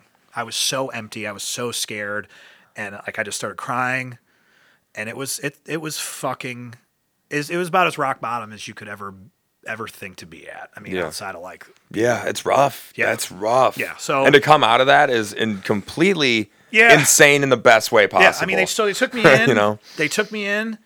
And, dude, I remember, like, the nurses, like, as they were, like, getting me hooked up to, like, I Vs and stuff. Yeah. Hey, what day is it? I had no idea. No idea. What time is it? No idea. Like, and I don't know if it's just because I was overwhelmed, but I legit thought it was, like, Thursday. Yeah. And all, that's, that all goes, the days are kind of the well, same when that goes to show you, like, yeah. how I managed to function it's, when I was yeah. actually put to task to acknowledge, like, what was going on around me. Pfft, no clue. No fucking clue. So, so yeah, uh, they ended up transferring me to Lutheran. Uh, I was in the hospital for four days. I haven't had a drink since. That's fucking awesome. That is insane how you just, so like, like how, guess, how you could change it around and then just like be like, whoa, that's the worst. Like it, it couldn't get any worse, and it kept getting worse. And now it's like, okay, I remember who I am. Yeah, in a sense. I mean, I, I, you know, honestly, like. I don't know why, and like by no means uh, or ever in this entire struggle, this journey of my sobriety, have I ever for a second taken for granted how lucky I am that yeah. I've, I've been able to do this, because so many people, people I know, people we know, people we don't know, die and lose everything every single day to their their. struggle with addiction, and they don't go through all that. That's right. that. that, I, that the first story is like usually sounds like the end. Right, right. No, and and, and uh, my, my story is by no means the worst. There are people that have been through far worse than my Absolutely. privileged life of getting jobs and getting back on his feet. You know, falling into luck of relationships and stuff. Like I'm very thankful and lucky, because I haven't had it as bad as other other people. So I, by yeah. no means do I take it for granted. Like I am so very, very lucky to somehow f- have found the strength t- to continue to live this way. And yeah. like, you know, I, I don't, I, I don't ever, any, any second of my life in this four years, almost four years, have I ever taken it for granted. Like, I know that tomorrow I could wake up and be like, I got to have a drink. I don't think that's going to happen. It hasn't happened so far. Yeah. But I have to like remind myself of that, because it, it could very well happen. You know, yeah. you know, there's a reason people always struggle. You know, it's not, you don't just turn it off. Yeah. You know, I feel like in a lot of ways that's how it did work for me though, because I just, I just had to make that decision. Yeah. Because I knew it was either stop or like, I, I honestly believe I would have been dead. I, I really think I would have drank myself to death. That was definitely an option. Yeah. It, that's, that's, yeah. That's definitely a very possible outcome. I mean, going going back to the, you know, uh, the the stories at the restaurants right. with people, places you worked, the D U I, the the you know the the high percentage that you blew, yeah, the needing to actually do it just to function. I mean, people, you hear like uh, uh, comedians and movie shit all the time make jokes about functioning alcoholic. That's exactly what that yeah. is. Yeah. Oh, yeah. That's a functioning alcoholic, and it's not somebody who's always, you know, drinking and getting by. It's someone who needs to drink to get by yeah. because yeah. all those party days are done. Yeah. It's not a party anymore. No. It's an necessity. And that, that's a lot more people than people can think of. Yeah. Much. Well, yeah. and it's, you know, it's a lot of people. And that's, and I think that's a big, you know, obviously what I do for a living, we make beer. Sure. I'm yeah. still very much a part of the restaurant bar industry because I love it. And yeah. it's a great, amazing r- profession that it deserves a lot of respect. But if you look at like our culture, just as Americans, like alcoholism is like almost encouraged. It's acceptable. Yeah. Look at fucking T V. Look at movies. Yeah. Look at shit. The things that celebrities say, like rosé all day, mm-hmm. and like no laws with White Claws. It's like you want you want to part talk about how you got so trashed all day at brunch and Sunday fun day. Go look at me at Lutheran Hospital going through fucking alcohol withdrawal, hallucinating yeah.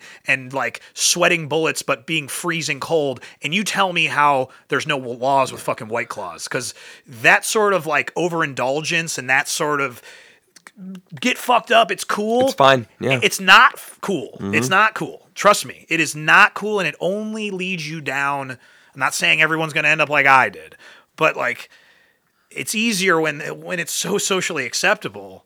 Like alcoholism is a fucking monster. Yeah. Everyone's it's, gonna have their own story on right. it, and a lot. And if it's alcoholism, a lot of them aren't good stories. No. All of them probably no. aren't good. No. I, all my all my bad nights with drinking, I look back at them. I never fucking did anything horrible, but I still like. There's a part of me. I'm like, I look back at them like I feel guilty. Yeah. Still. Yeah. Like, well, also, it's not that you didn't. It's that you could have, and you probably wouldn't have known it. Right? Yeah, that's exactly. The, at the, the time, you didn't know like how how I maybe you say one thing dumb or right. something. I look back, I'm like, I'll get a, I'll be like, oh man, why the fuck did I? Oh, I was pissed, I was drunk. fucking drunk. When I when when I remember at that point, there was a time where I could have been like, I'll drink a water. I was like, nah, I'm already drunk. I'd rather get more drunk. Yeah, right. Like that's always the pussies, thing, dude. Yeah. Oh, like, fuck. Yeah, okay. Well, I mean, like you said, I mean, there are Instagram pages that are just dedicated to people getting hurt drunk. Yeah, and like. Drunk. What and it's is celebrated. Cool. Yeah. What is cool about that? And it's got it's got ten million followers. Yeah, yeah. There's nothing cool yeah. about it. There's a lot of pain in the world to where alcohol is an easy. Yeah. It's an easy way out. Yeah. You know the other thing too, like, and, and it's funny, like in kind of the times we're living right now. N- alcohol aside, when you think about what are the, the the biggest killers, and again, I'm not downplaying anything else, like in terms of you know shootings, things like that. Right. Things that are going to be connected to al- for, for some. There's no march for alcoholism. There's no. no. There's no yeah. march for over drinking. There's, no, because there's no protest for that. Because no. we're just like, well, yeah, but what are we going to do? Not do that? Well, yeah, yeah. It, we drink, normal. dude. Yeah. yeah, let's get drunk, dude. When the protest yeah. is over, I'm going to get yeah. a drink. Yeah, dude. What, march is over. What have you been doing this whole shutdown? Yeah, getting fucked drink up, it. dude. Yeah. yeah, and it became more acceptable. I don't. I don't know how many people I know that when liquor stores for or liquor stores were still open, but a, a small amount of them were, and bars just were closing. Pe- yeah. Everyone's getting wasted at home because because. The thing is, yeah, I need to get drunk, and it's actually cheaper. It's benefiting right? me. Well, and also think about this, too. What are some of the symptoms of alcohol withdrawal? Sweating, shakes. What are some of the symptoms of COVID? Sweating. Yeah. Yeah, wow. So if you took... If you said bars and restaurants and liquor stores were closed, you're then saying to the tens of thousands, hundreds of thousands of or more people across the United States that have severe alcohol dependency, you can't now drink. So then those people are going to the hospital thinking they have COVID nineteen. Yeah. And also Very that's that, you know what I mean? That's the reason why I think like liquor stores are one of the first places I saw that were still open. Yeah. And I don't know how many people were just like, thank God. Yeah. It's it's well, it's there's so many people too that you like it's called essential. I mean, look yeah, at yeah. look at all the things that I said about never acknowledging it. There are so many people that are functioning alcoholics that will never acknowledge the fact that they are an alcoholic. Yeah. It's just what they do. It's not everyone. Right. But there's a lot oh, of... Oh, hey, what do you do? Well, oh, I got to go up to the liquor store and get another bottle of vodka. Yeah. Wait, you were just there. Eh. You, I, I I could tell it was bad, but every time I got sad, I had I did this I do this thing to where I drink an entire bottle of Hennessy yeah. in one night. And people look at me, they go, whoa. Because I, like, I did it when I was in college yeah. a couple times. I've only done it like four times. That's when bedtime. The first couple times, like, yeah, it's cool. I drink Hennessy. Yeah. I'm twenty-one. I could do this. I'm I a good drink drinker. A whole bottle. Yeah. yeah. A month ago when I did it, I'm like, oh, I woke up the next morning.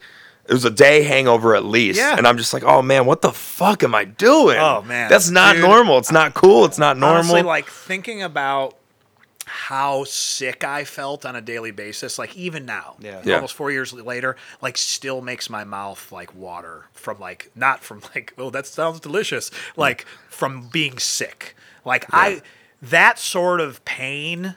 I wouldn't wor- I wouldn't wish on yeah. my worst enemy. Like, how, it was so bad. How crazy is it that you can get hungover and be like, oh, man, I'm, I don't know how many times I see it every day.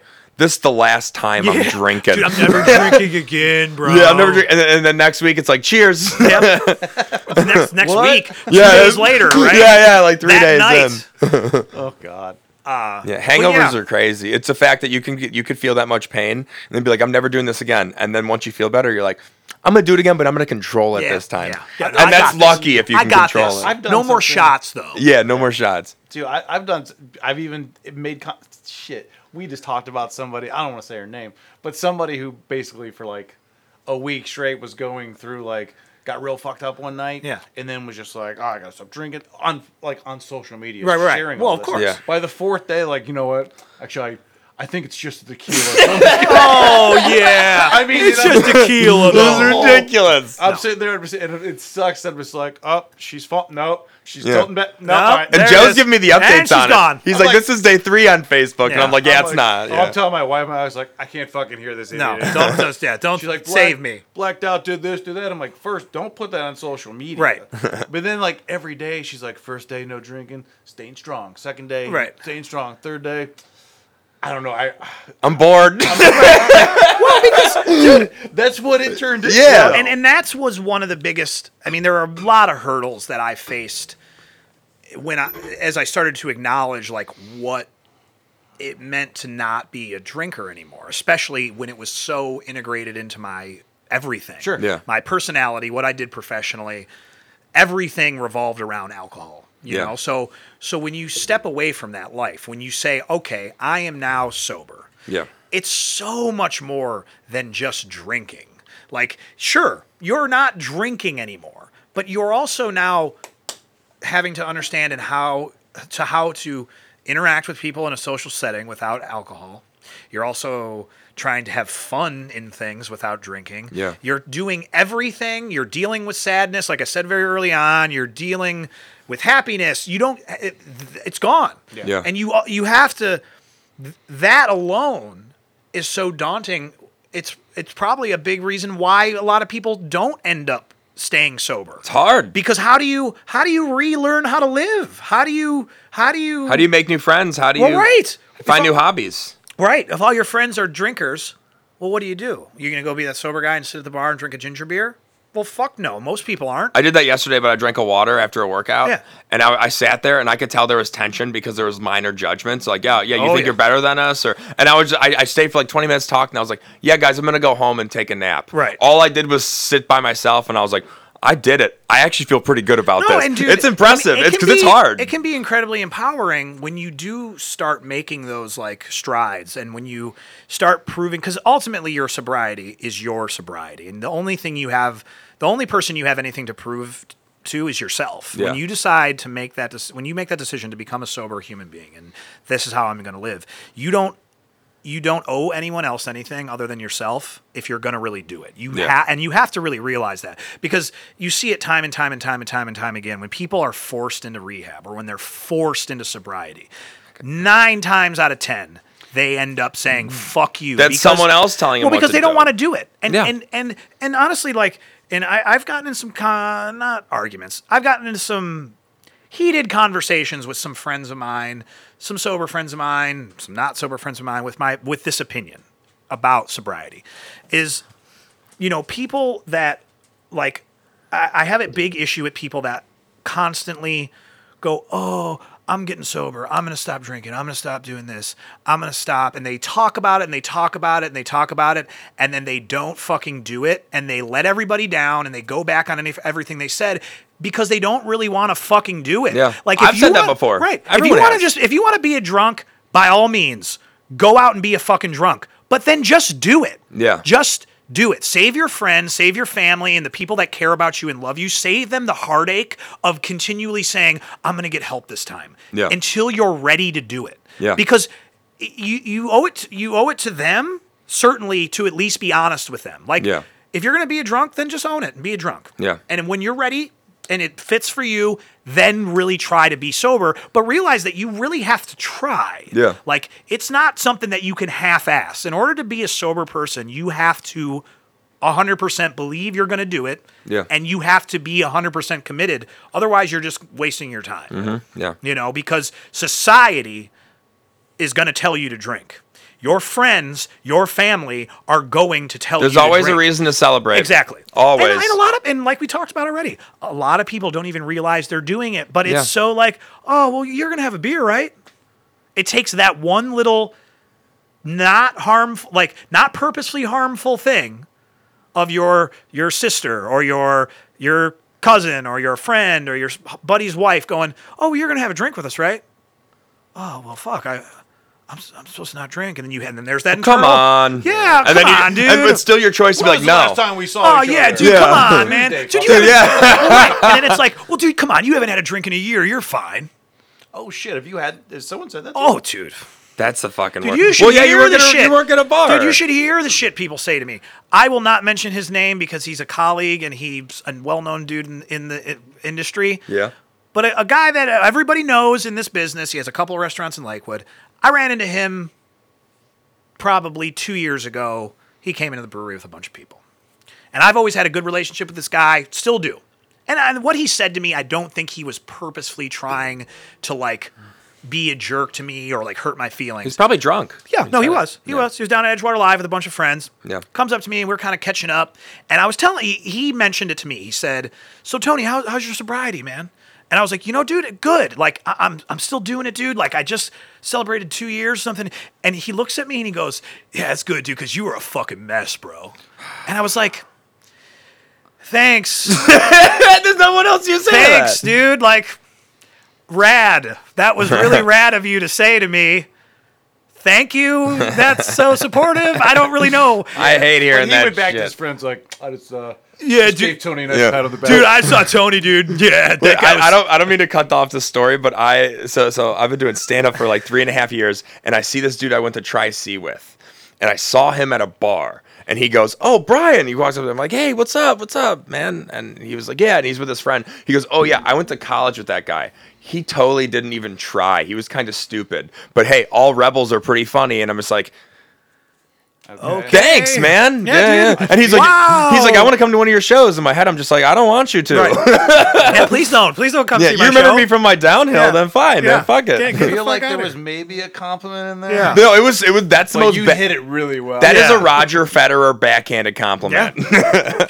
No, and I remember thinking to myself, I was like, Like, I just let it go because I'm like, what am I going to do? Argue with the guy? Like, yeah. I don't think he meant it. Like I said, I don't think he meant it to hurt my feelings. Sure. But then in my head, I'm like, you know, if I had such a fucking problem and all, all you people, all my friends, all my colleagues, all the people I knew in the industry were so fucking worried about me. Just say anything. How come no one said anything? Like, how come nobody was like, hey, and listen, I get it. I get it's, I get that it wasn't their responsibility. It wasn't their burden to, friends. to tell me. But yeah, and dude, I have, uh, and to this day, I still have some, gr- like, a little bit of, like, not bad blood, like but animosity like, a little, a little bit, bit of animosity towards certain people that, like, claim to be my good friends. But then watch you just fall downhill. Right, or like when I was in the hospital. I was at Lutheran Hospital. Where's Lutheran Hospital? West twenty-fifth. Yeah. What's Stone's Throw from West twenty-fifth? The old angle. My hangout for years, right? Yeah.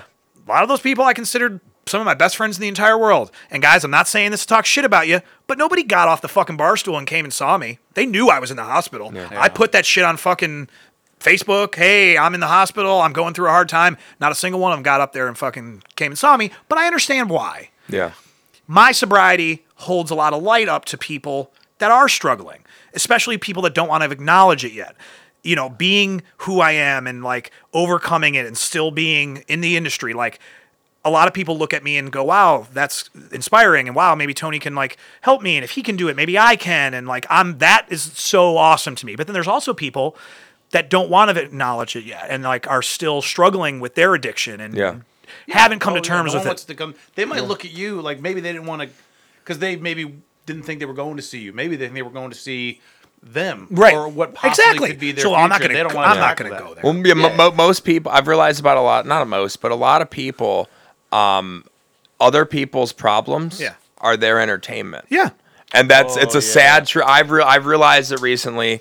Like a lot of, like if, if, if, if you have a problem, but you do something for them, they're like, yeah, it's not my problem. Right. They can figure it out, but I'll, it's kind of like the, the people subconsciously use other people for their own personal benefit, yeah, I, which happens every yeah, day. It's I, every day. I, I, without even knowing, I promise someone said this to you. So you, when you, when you maybe got out of the hospital yeah. and you're like, no, I'm, I'm done. I got to stop this. Someone's like, I'm so glad you're finally getting help. You're like, fucker, where were you? So yeah, you, no, people did. Yeah, yeah. Yeah. Oh, dude, it's about time.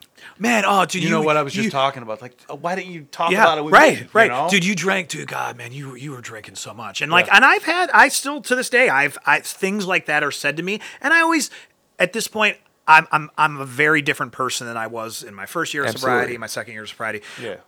Initially, I, I think I, I a lot of times I responded a little bit more hostile, like than I do now. Yeah. Or I was more hostile about things.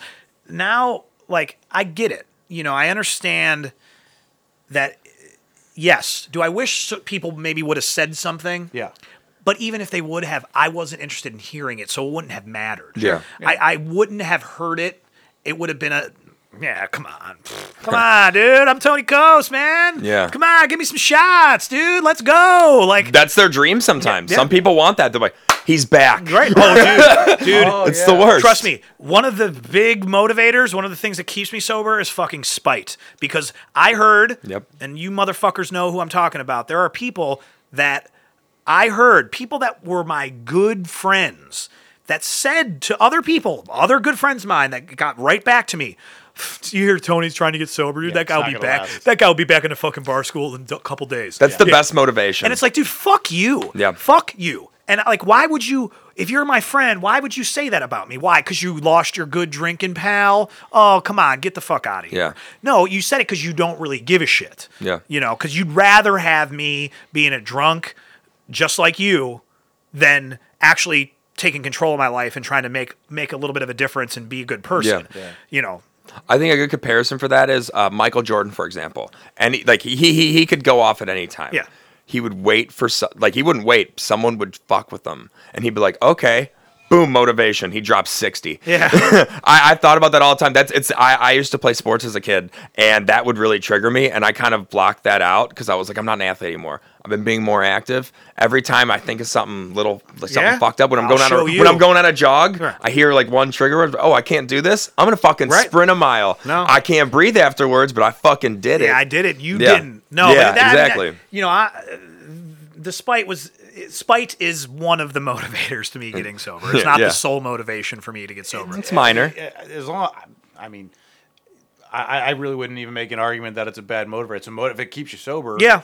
Hey, who no. cares? Yeah. And yeah. it's not hatred. It, yeah. it, it, it, if there is hatred, there's always hatred within all of us. But if it's controlled, right. you, I, I mean, every, we have all emotions, right. but we just got to control every. It's balance. I've yeah. gotten past a lot of that, like you know, in in this journey. Like I keep saying that, but like getting sober and what that means, you know, I, I've become a lot more kind of delicate as to how I handle it, you know, and how I choose to to view the the interactions I have in regards to it, because I yeah. am very thankful and I am very lucky to be in the position I am. So adding any sort of like hostility or yeah. anything to that now seems kind of pointless. Yeah, I didn't, I didn't mean like that. I'm more, no, I'm, I know, I know. Yeah. Yeah, no. Agreed, agreed. You know, it's I just, more like like you accept that that's who that's who they were, and you you don't hate them anymore. Right. You did in the no, past, anybody but now I it's had, like, all right, I move on from right, it. Anybody I've had beef with. That like initially, you know, one, the beef, uh, the, my anger was kind of misplaced because I was more mad at myself than I was at anybody else. And yeah. anyone that got fell victim to my, like where I felt like I was mad at them, it normally really wasn't their fault. Yeah. Anyone that I truthfully had reason to be mad at, I've either already spoken to in person yeah. or just acknowledged the fact that it just wasn't worth being mad about, so I just let it go. So, yeah. Because why? You know, that's certainly not going to help me to continue to stay so- sober, so I might as well just forget about it, you know? Yeah. Um, well, wow. I mean, even with, I don't know, and it might just be your personality, I think, too, and the way you kind of look at everything now, but yeah. even now I still think, because you, you mentioned something, man, like ten minutes ago, but I still haven't actually forgot it, where you were like, you know, I, you mentioned, you know, I'm lucky with my privileged life when I was going through this. Yeah.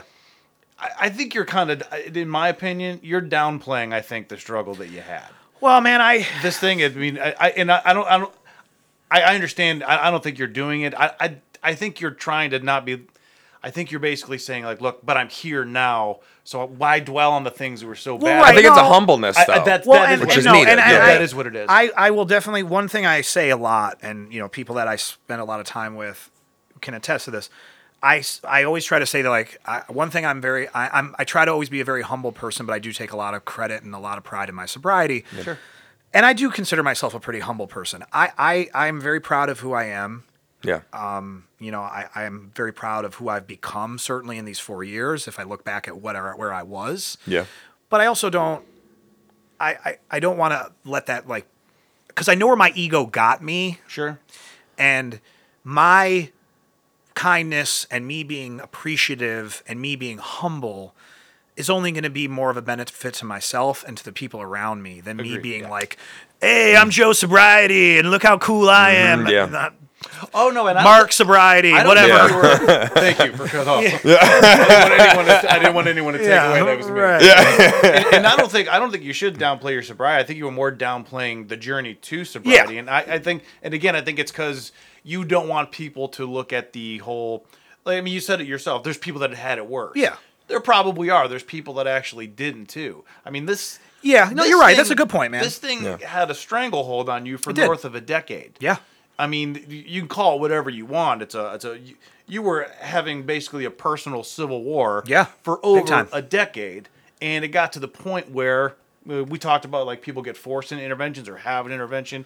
You finally, I mean, years too late. I'm sure you're thinking, I wish I'd done it sooner, but you still did. You did, yeah. You took it upon yourself and said, I have to go in there. I have to. I have to stop this. That's it. Yeah. You took it upon yourself. I mean, it's and you were going against. That's the hardest part about you were any going against addiction. Everything too. that your your head was probably. Ten, you were going against every ounce was, of your body. It your was body pretty still terrifying. It. Yeah, it's. I, but I mean, you, I, I mean, really, it had a it had a complete stranglehold on you for over a decade. No, I appreciate you saying that, man. And, but once I again, just, I think I don't that's... think people. I just I want if anyone takes away anything from it that it's one. It's an unbelievable battle that a lot of people don't come out of. And I think it says a lot about, not just, I think, again, we joked around about, you kept getting these jobs. That's part of your personality. Part of your personality is also being able to stand up to this thing and come through it. Yeah, you know? no, and, and dude, thank you for saying that. Like, I... Your alcoholism blew a three one lead in the N B A Finals. yeah.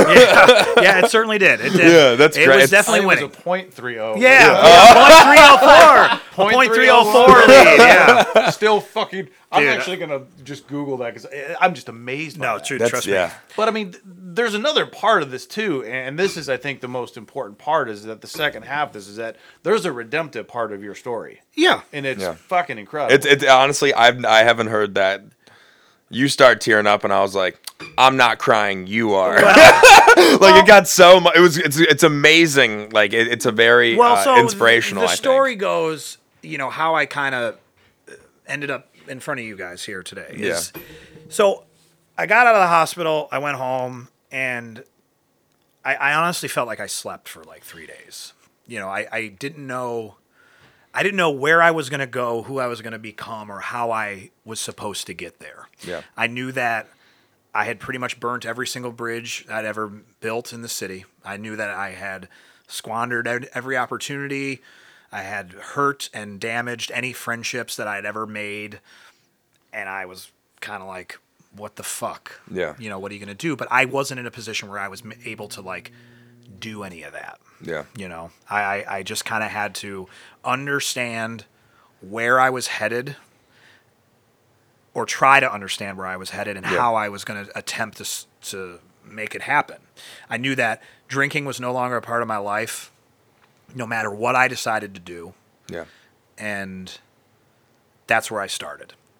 And it just kind of happened one day at a time. Um, you know, I ended up getting unemployment, which was great. Uh, unbeknownst to myself, uh, that first day I was in the hospital, John and Dave uh, put a post on social media and said they were looking for a general manager. So I was in, effectively fired. Yeah. Um, so I got unemployment. Uh, the, the, the unemployment board was very sympathetic to me when I called to talk to them. They were like, oh, wow, you, you tried to get treatment and your boss has fired you. And I was like, I mean, yeah. I mean, they were very much in the right to fire me. I was yeah. sleeping in an attic in the dirt and grime, but yeah, yeah so I got unemployment, uh, which allowed me to kind of like, you know, kind of think a lot more and kind of work on some things about what I was going to do. And, you know, I got a couple job offers outside of the restaurant industry because there was no way. Sure. Yeah. No way in hell I was going to go back to the restaurant. Yeah, industry. Again, it's a get out. Yeah, and a lot like, of people, a lot of people do it, and they and they go back in. Right. And sometimes it a lot. Actually, I've realized a lot of times it works out. Yeah, because people are like, okay, I can breathe. I'm looking at the the industry as a complete new right. industry. Right. And now, I mean, now there's actually like, it's kind of a trend. You know, you see a lot of chefs and bartenders and and people that focal points of the industry that aren't drinking, have yeah. stopped yeah. drinking, or live a sober life.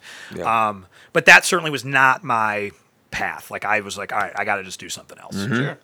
So I, I got a couple job offers and I was like, all right, well, uh, nothing, nothing really is feeling right, but okay. I, I'm hireable. I can get a job somewhere else. Yeah.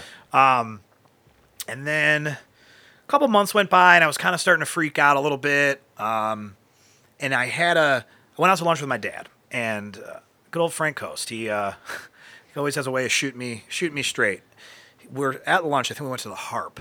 And uh, sitting there having a burger or something, and my dad's having a beer, and I'm drinking iced tea or whatever yeah. sober guys drink, and uh, whatever sober. cranberry yeah. juice, yeah, cranberry juice, still please, still yeah, yeah, yeah. the Leo, something, yeah. and LaCroix. That's what sober people drink. Yep. Lots of LaCroix, like absurd amounts of LaCroix. Every type uh, of flavor, dude. You want to know about it? This guy knows. Yeah. It. So. I'm telling my dad, like, Dad, I don't know what I'm going to do. I'm worried. How am I going to make a living? Like, I love the industry. I'm, I have all this specialization and blah, blah, blah. And I've spent so much time, all this stuff. You know, my dad, you know, in all his infinite wisdom said very simply, he goes, well, Tone, if, if you're saying you're not going to drink anymore, then just don't do it. It doesn't matter what you do. Yeah. There's alcohol everywhere. There's alcohol at the gas station. There's alcohol at the grocery store. There's alcohol all over. Yeah. There's alcohol right here. There's alcohol at the house. If you, if you're not going to drink anymore, and that's what you're telling yourself and the world, yeah. then just don't drink. And I was like, well, Dad, I don't really think it's that easy. Like, if it was just as easy as, well, I just don't drink anymore, there'd be a lot less people all fucked up drinking their faces off. Yeah. And he goes, yeah, Tone, but you don't really have that choice, do you? Because you're you said that you're done, so just do it. And I was like, well, fine, Dad, fine. Fuck it. I'll just get a job in the restaurant industry. And he was like, I think you should. He goes, you're not going to drink, though. And I and I went, Dad, you're saying it like it's just not going to happen. Yeah. I'm just not going to drink. And he goes, well, you're not. So he kind of was annoying me, to be honest with you. Because It was like, necessary, though. But it but it worked. So yeah. Sean Latona, who I mentioned earlier, from been sober for a very long time, good yeah. friend of mine, got me the job at Bamba, even though, or, you know, and then I kind of fucked him over. So when I went into the hospital, he had um he had been kind of checking in on me. And like through that couple months when I was at home, yeah, um, you know, hey, how you doing, man? Let's know I'm here for you, blah, blah, blah. And a lot of people did. I mean, there's a lot of people that I that I will forever be very thankful for. Uh, you know who you are without me saying it. Um, but Sean was definitely one of them. Um, he reached out right after I had lunch with my dad, like a couple days later, and just said, hey, man, how you doing? You know, what's new? How's the sobriety? And I was like, Sean, man, I'm kind of freaking out. Like, I'm still not drinking, but I, I don't know what to do. Like, I need to get a job. I hate sitting at home. And he was like, man, you can come back here. And I was like, really? Like, after me, how I fucking just, like, bailed on you? Yeah. And he was like, Tone, like, I get it, dude. I know where you were at. I know, what, like, where your head was at. I, I'm not mad at you. I still love you. You're still a good buddy of mine. Like, I'd love for you to come back. Come back to the restaurant. Like, I can't give you a management job, but you, you're more than welcome to come back behind the bar. You're, it's a place that people know you. People will look out for you. Yeah. And you're definitely welcome. So I was like, you know what? Fuck it. So I jumped back behind the bar at Bamba. And, and you know, I will forever... I actually went to lunch there today. Um, yeah. I will forever have a personal obligation to the men and women that run that company. Um, what they did for me was something that a lot of people wouldn't have done. Yeah. You know, they let me come back. They let me get my feet on the ground. They let me get my confidence back. Yeah. You know, they let me prove to myself and to other people that I I could beat beat this thing, you know, mm-hmm. that I could overcome it and like be strong and become, you know, the person that I am today. Yeah. And honestly, I don't think had I had I had that opportunity, I don't know if I would have I would have nailed this the way I did. You know, I had that support structure, yeah. you know, that really kind of uh, solidified my my place in this sobriety game. You know, like I I, I will forever be very, very thankful to those That's guys. the honestly that's the dream with dealing with something really heavy. Yeah. E- even if even if it's someone you haven't talked to in ten years. Just any anyone being there for you. It's that's a good that's another motivational point. It's like, okay, I'm not doing this for them, I'm doing this for me, but I have it's like when you're about to get into a fight and you look and like just one motherfucker and you're like, I can't take him. Then you look back and it's like all your friends like, you got this. You're like, all right. I'm gonna fight got, this dude. Yeah, I'm gonna fight him. I'm, I'm probably for gonna, me though, yeah. but you guys help yeah, me out. Yeah, right. You got yeah. my back, guys. Yeah, please too help many, me. Too many people watching. Get him yeah. off me when I'm getting beat up, though, please. Don't yeah, let yeah. it get too bad. Right. Get please bad. back him up. Not in the once. face, dude. Stop. Yeah, it's the moneymaker. Right. Um, but no, I like I remember that first that first day back. You know, I remember being so nervous, and I remember ta- like talking to Oscar. Uh. Every time I say his name, I get fucking all choked up, that dog. Uh, like, I remember saying to him, like, all right, buddy, like, dad's going to work. Like, he's going to, I'm going to be all right, you know? Yeah. And I remember getting, like, thinking, like, on my way there, like, dude, you're going to fucking, you're going to grab a bottle and you're going to start drinking. And I was like, no, you're not. You're going to be fine. Like, I was having this, like, internal struggle with But myself. That voice is yeah, better there now. It was there. It was a it's different healing. voice, it's though. It's healed. Right. It was, like, it's a supportive, like, yeah. right. Yeah. And, like, this, uh, this uh, like, uh, empowering kind of, like, strong voice going, all right, dude, you got this. Yeah. And I jumped behind the bar and I was fine. Hell yeah. And I was so scared, though, guys. Like, I remember thinking, like, yeah. the second I got back there, it was going to be like Doctor Jekyll and Mister Hyde. And I was going to be like, yeah, booze, yeah. here I am, I'm yeah. back. But it just didn't, it just honestly, like, and I mean this wholeheartedly, from that second, it just never occurred to me to drink. No. It just was not something that I was going to let myself do because I knew that I had so much more to achieve. Yeah. Like there was so much more that I could have been and there was so much more that I still could be. Mm-hmm. Um, And I was tired of letting, you know, alcohol be the fucking reason that that didn't come out. It's kind of like you finally let yourself love yourself. Yeah. No, dude, big time. And there was, yeah. you know, by no, I, dude, I still struggle with, you know, mental health and, you mm-hmm. know, self-doubt and depression and, you know, not lack, lack of self-worth and all that stuff. It, yeah. it, it's an ongoing struggle. And I think that's just something that we as humans will constantly always suffer from. Mm-hmm. But it's not drinking and like being give, getting the chance to get to know this Tony finally, you know, at that point, it definitely was like I started to feel love again, like yeah. true, true like love for myself and for people in my life and like being able to like acknowledge like the true friendships I have, you know, it was an, it was an amazing thing, you know, yeah. and, and then feeling, feeling the way I did, having an appetite again, like sleeping. Yeah. Normally, yeah, yeah. you know, not passing out, not waking up in the middle of the night so thirsty that you drink a gallon of water because your body is so starved of, of anything. Yeah. You know, but like, and then waking up and going, oh, wow, I just feel like shit because I'm old, yeah. not because I'm so hungover. You know, like I. Oh, there's no cure for that one. No, dude, it only gets yeah. worse. It only gets yeah. worse. Yeah. But you know what? It allowed, getting sober allowed me it allowed me to do so many things. You know, like shortly after getting back on my feet and like working at Bob, but not shortly after, within like a year, you know, I uh, Ralph uh, Ralphie Scrow at Terrestrial, you know, put on Facebook that he was looking for a bartender at Terrestrial before they opened. He needed one more employee. Mm-hmm. And I'd known Ralph from my time at El Carnicero because Eric and I did the food for a platform. Yeah. So I sent Ralphie a text. I'm like, hey, buddy, I saw you looking for a bartender. He's like, oh, Tone, I don't need like any like director of operations or anything. And I was like, no, no, dude. No, trust me. You don't want that. I just want to bartend. Please, please, please. Just let me bartend. That's all I want to do. I just, I, I'm just trying to, because I was like, dude, think about all that time you wasted sleeping and being hungover. Yeah. Like now you have energy and you're excited yeah. and you're fucking motivated. So you're just going to work all the fucking time. yeah. So I was working full-time at Bamba, and then I helped open Terrestrial, you know, as a bartender. But as my career and the story I've been telling shows, very quickly Ryan and Ralph started to kind of rely on me and kind of like turn to me for, you know, concerns they had and questions. And, you know, and I told them, I'm like, guys, I don't want a job as a manager. Like, I just want to – I'll happily give you advice. I do know a lot about this shit, but, like, just let me make some money and, like, do my thing. Yeah. Obviously, that didn't work out because now I'm the hey, general manager. It, yeah. No, no, thank you, dude. I, yeah. you know, I, I again, it was a restart. Yeah, and it was, and now I, it's a full restart. Dude, I, and like, I'm so, like, I know what I'm capable of so much more now. Like, there, there are few, there are very few people that can match me when, when it comes to this business. I just know it. Like, yeah. and and I've worked really hard to get there. I'm not saying like, you know. It's just, I'm very thankful to be a part of this industry because it was an industry that I was meant to be a part of. Yeah. And I think it shows. It just comes really naturally to me. I like talking to people. I integrate well to it. And I, you know, I, I kind of know it a little, you know, I, well, I, you know what we were, I, God, I don't know when it was, maybe like an hour ago. I was like, it's just, it was when they were like, hey, come help me open El yeah. Carnicero. Well, right. Like, what the fuck am I missing? Right.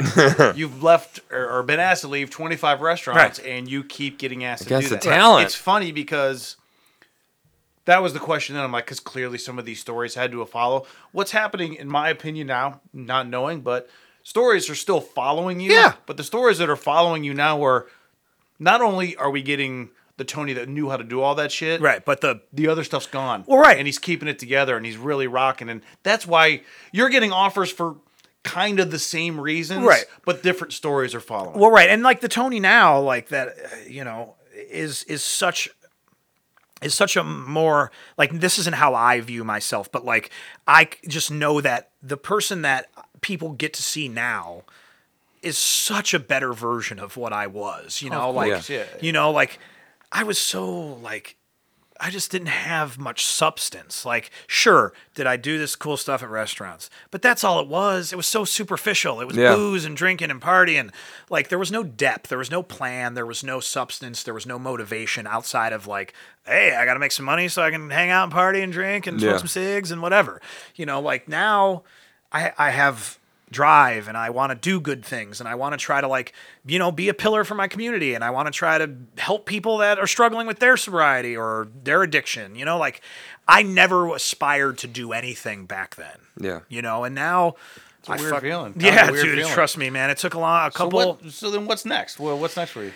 Oh man. What do you want to do? I mean, well, it's almost as if you started your career four years ago. I, in a way I did, yeah. you know, I did. You know, and, and, and, you know, to be fair, like, or not to be fair, you know, the guys at Terrestrial, I, I definitely, you know, I'm very thankful for the opportunity that they gave me, they have given me there because it has allowed me to get even further into my sobriety. Like, taking the reins over there, like, my confidence, you know, went through the roof. And, like, I was allowed, able to acknowledge or actualize a lot of things, like, monetarily, like, you know, start saving for a house. I bought myself a nice car and, like, you know, got tattoo. I started getting tattoos, which I is noticed, yeah. something, yeah. That I, something that I always, like, something that I always very much wanted to do.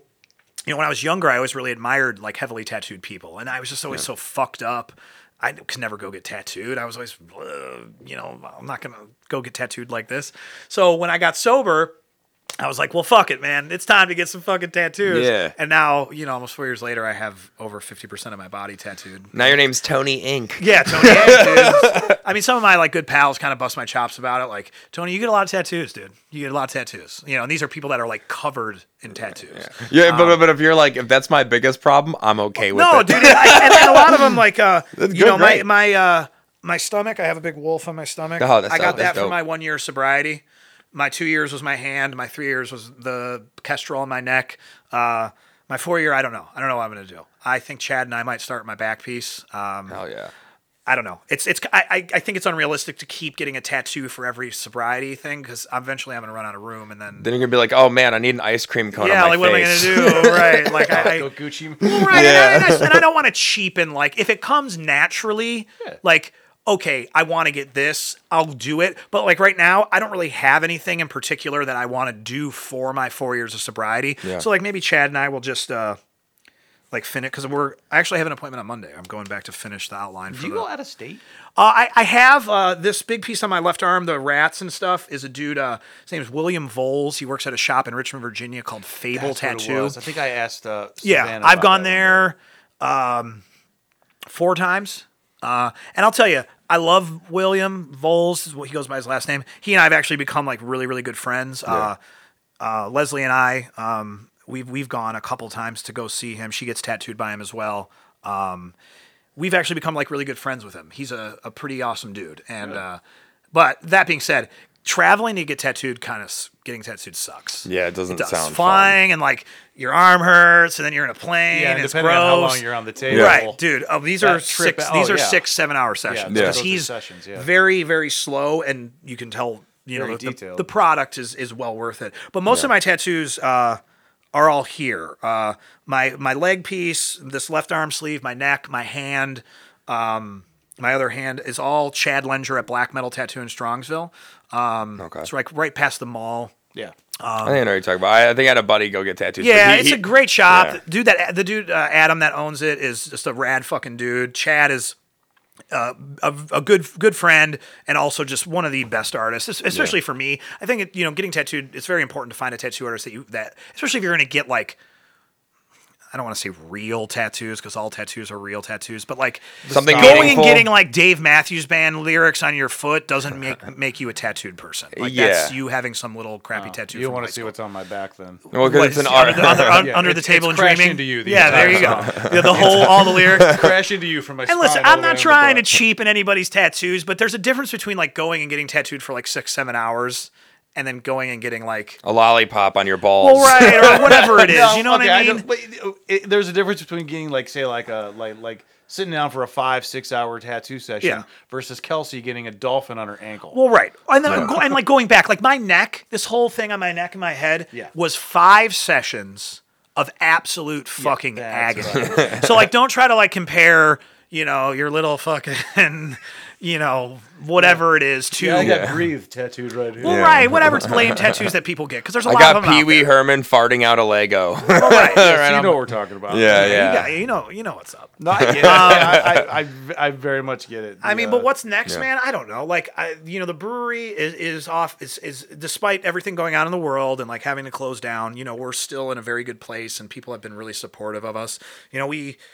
You know, are going to continue to do that. I'm going to continue on there as a general manager and, you know, enjoy that. Hell um, yeah. Well, I mean, just like I mentioned before, and I mentioned it via text, you know, like in the last right. week when you and I were kind of talking back and forth about it. I mean, the the, I, the reason that you guys, I think that Terrestre is doing well right now, and I'm not, not to take away from yourself because I know they all do well, you're a big reason for that. Oh, well, thanks for saying um, that, man. And I, again, I've mentioned it before. I, and I know you have off days because you're currently here not working. Right. I was there but earlier. But it's hard to, uh, honestly...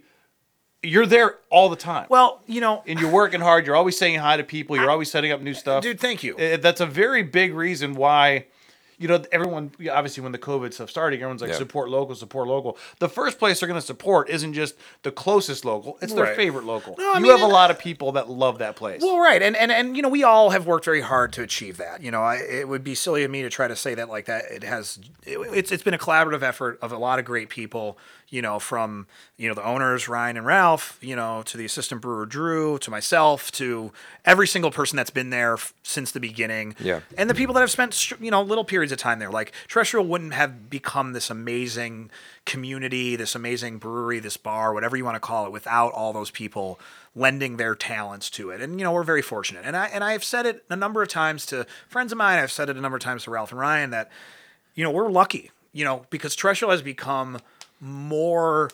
There's a lot of bars. There's a lot of breweries mm-hmm. that are just bars, that are just breweries. Yeah. And Terrestrial's a lot more than that. It's a Great. lot... It's special to people. It's a place that people want to see succeed, and it's a place that people want to feel a part of. And it's why we were so busy and why we were so supported during the stay-at-home thing. I mean, yeah. dude, there were days where people, like, there was a line, like, down the fucking block almost. And I, like, I was even, I was, like, brought to tears a lot of times yeah. because it yeah. was like, fuck, man. Like, there are people in that line that I know aren't working, that have gotten not a cent from unemployment, that are bartenders, that don't have a lot of money. And they're here buying growlers, and they just tipped me twenty bucks, and they they they were here a couple days ago. Yeah, that this meant so much That's to pretty me. Pretty cool to see. Yeah. yeah, and a lot of places don't have that, so you know, it's it's it's it's just it's a very fortunate thing. You know, I, I'm hoping to continue to be there to help the guys grow their vision of of the brewery, and you know, be the the leader of the or the captain of the ship as far as the operations side of things go with Ralph. And uh, you know, I I got a couple things in the works. You know, I uh, Savannah and I just announced that I'm a that. partner cool, in Social Pause. Cool. Uh, yeah. You know, Savannah.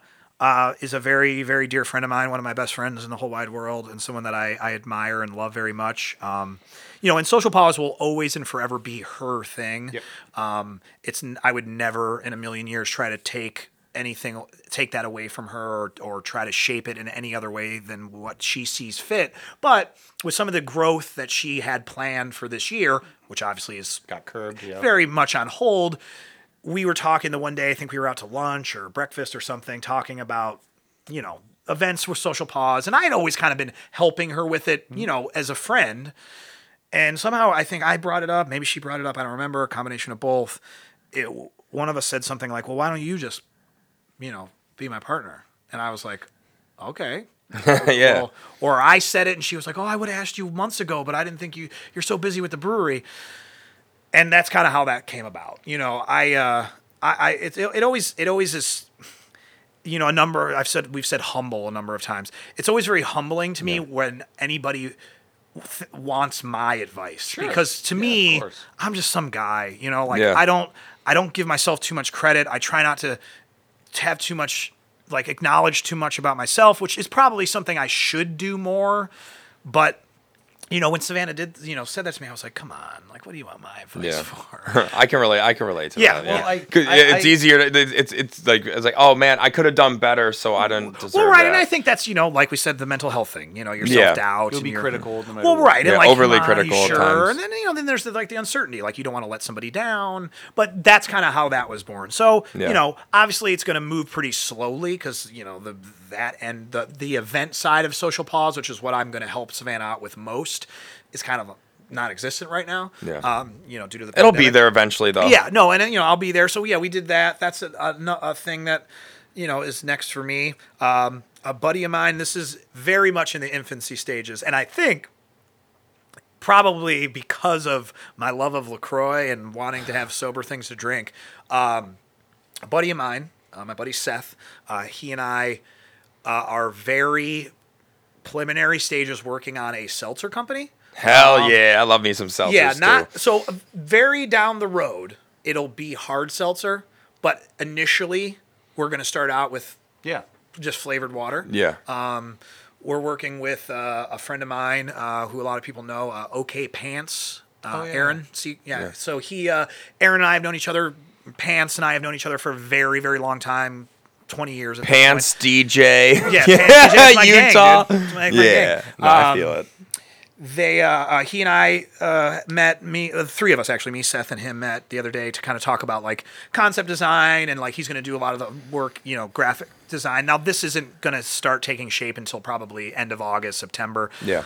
Uh, you know, it's all being funded by Seth and I's money, so you know, one of neither one of us are millionaires. It's you know going to be a slow. A slow thing, but we're already working on some flavors and stuff. It sounds like a good investment. Yeah, dude. I really like know, that. Hey, That's hit cool. me up. That's just another, that's just another case. Yeah. You, you were talking earlier about what could I have done. You're just catching up now, man. Yeah, right. Now you're yeah. like, fuck. Right. Yeah, no, we're going to call it, uh, I, think, I think we're going to call it seventeenth Seltzer. Not, I think. That's what we're going to call it. Uh, Ohio's the seventeenth state.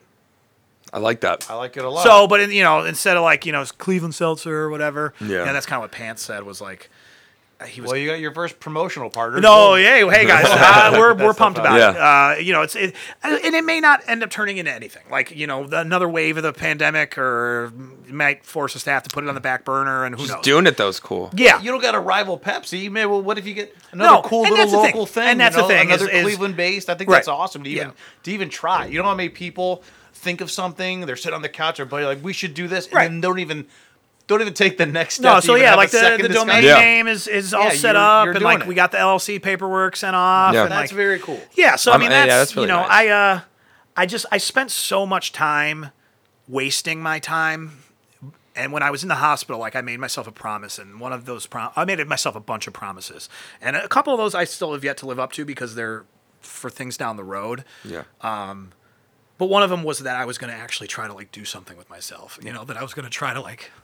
You know, make my dad proud, and you know, my mom, you know, is very sick. Like I've said, like I, she can't see me anymore to really understand that. But like, I know I let them down a lot, you yeah. know, and I know that even though they never really said it, like I did, you know, and like the pe- and yeah. the people in my life that that that have always, you know, like Michael and Liz and Doug and like all my friends that I like constantly let down, and like the people that vouched for me and put their necks out there for me that I constantly fucking let down, like. If if for myself, yes, but for those people, like I wanted to like actually go, all right, this is the guy you were talking about. Yeah. You know what I mean? Not that guy that was fucking passed out in an attic somewhere. Not the guy that was fucking, you know, blowing a three a point three oh four and, you know, jeopardizing his life and other people's lives. Like that wasn't me, you know. Yes, it was me, but you know what I mean. You know the Yeah, point yeah, yeah. Um, So, like, I'm just, I'm, I'm trying to do things, and I'm trying to do things the right way. You know, I, yeah. I've seen the right way. To, I've been lucky enough to see how the how to do things the right way in this industry, and I want to try to now, like, apply those now that I actually am the person I probably, I should have been, you know? Yeah. Um, You're I doing started, it. Yeah. I You're started a company it. a while ago uh, with my dog. Uh, Oscar James Co. I don't know. It was a very, like it was in like the first or second year of my sobriety. Pants did the logo for it. It's like a little, it's like a perfect design of Oscar's face. Um, and my idea with that was to, I was going to have different artists do different renderings of Oscar and then figure out how to recreate them and then sell them to donate the proceeds to charity. Then I realized how much art costs, especially custom art, and I was like, I don't have the money to do this. Yeah. But I did. What about just like local artists? Or Joseph you know, Gordon-Levitt. I mean, even then, dude, like it's just it's a lot, you sure. know. And, right. I, and don't get me wrong, I do well at the brewery, but I also have to have like I was my my issue is that I was putting myself in debt, and then going fuck, like now I got to sell all these T-shirts. And, yeah. Oh, I see. What you're you know saying. What I mean? Yeah, I get so like uh, the initial logo. Pants made for the like actual logo of the company. I put on T-shirts and I sold them at the brewery and to friends. And I ended up raising like almost four hundred dollars for the Eliza Jennings Center because they oh, have yeah. a big like dementia Alzheimer's company. Yeah, or not company. Uh, you mentioned that uh, you know letting people. I understand that that's always I think going to be there because you're always going to think about you know the the what ifs. Yeah. You know, but you know it, it seems like you're still focusing a lot on what's going on now. And yeah. I think those people again that going back to. You're getting new stories following you with your career. I think a lot of those people that you're that you say you'll quote unquote let down. Yeah. I don't know any of them, obviously, but I promise you a lot of them are so focused and so thankful about the last four years. Yeah, and no, that's, and, I think, and, and how people they, have been I bet that's how they lead when they talk about you now.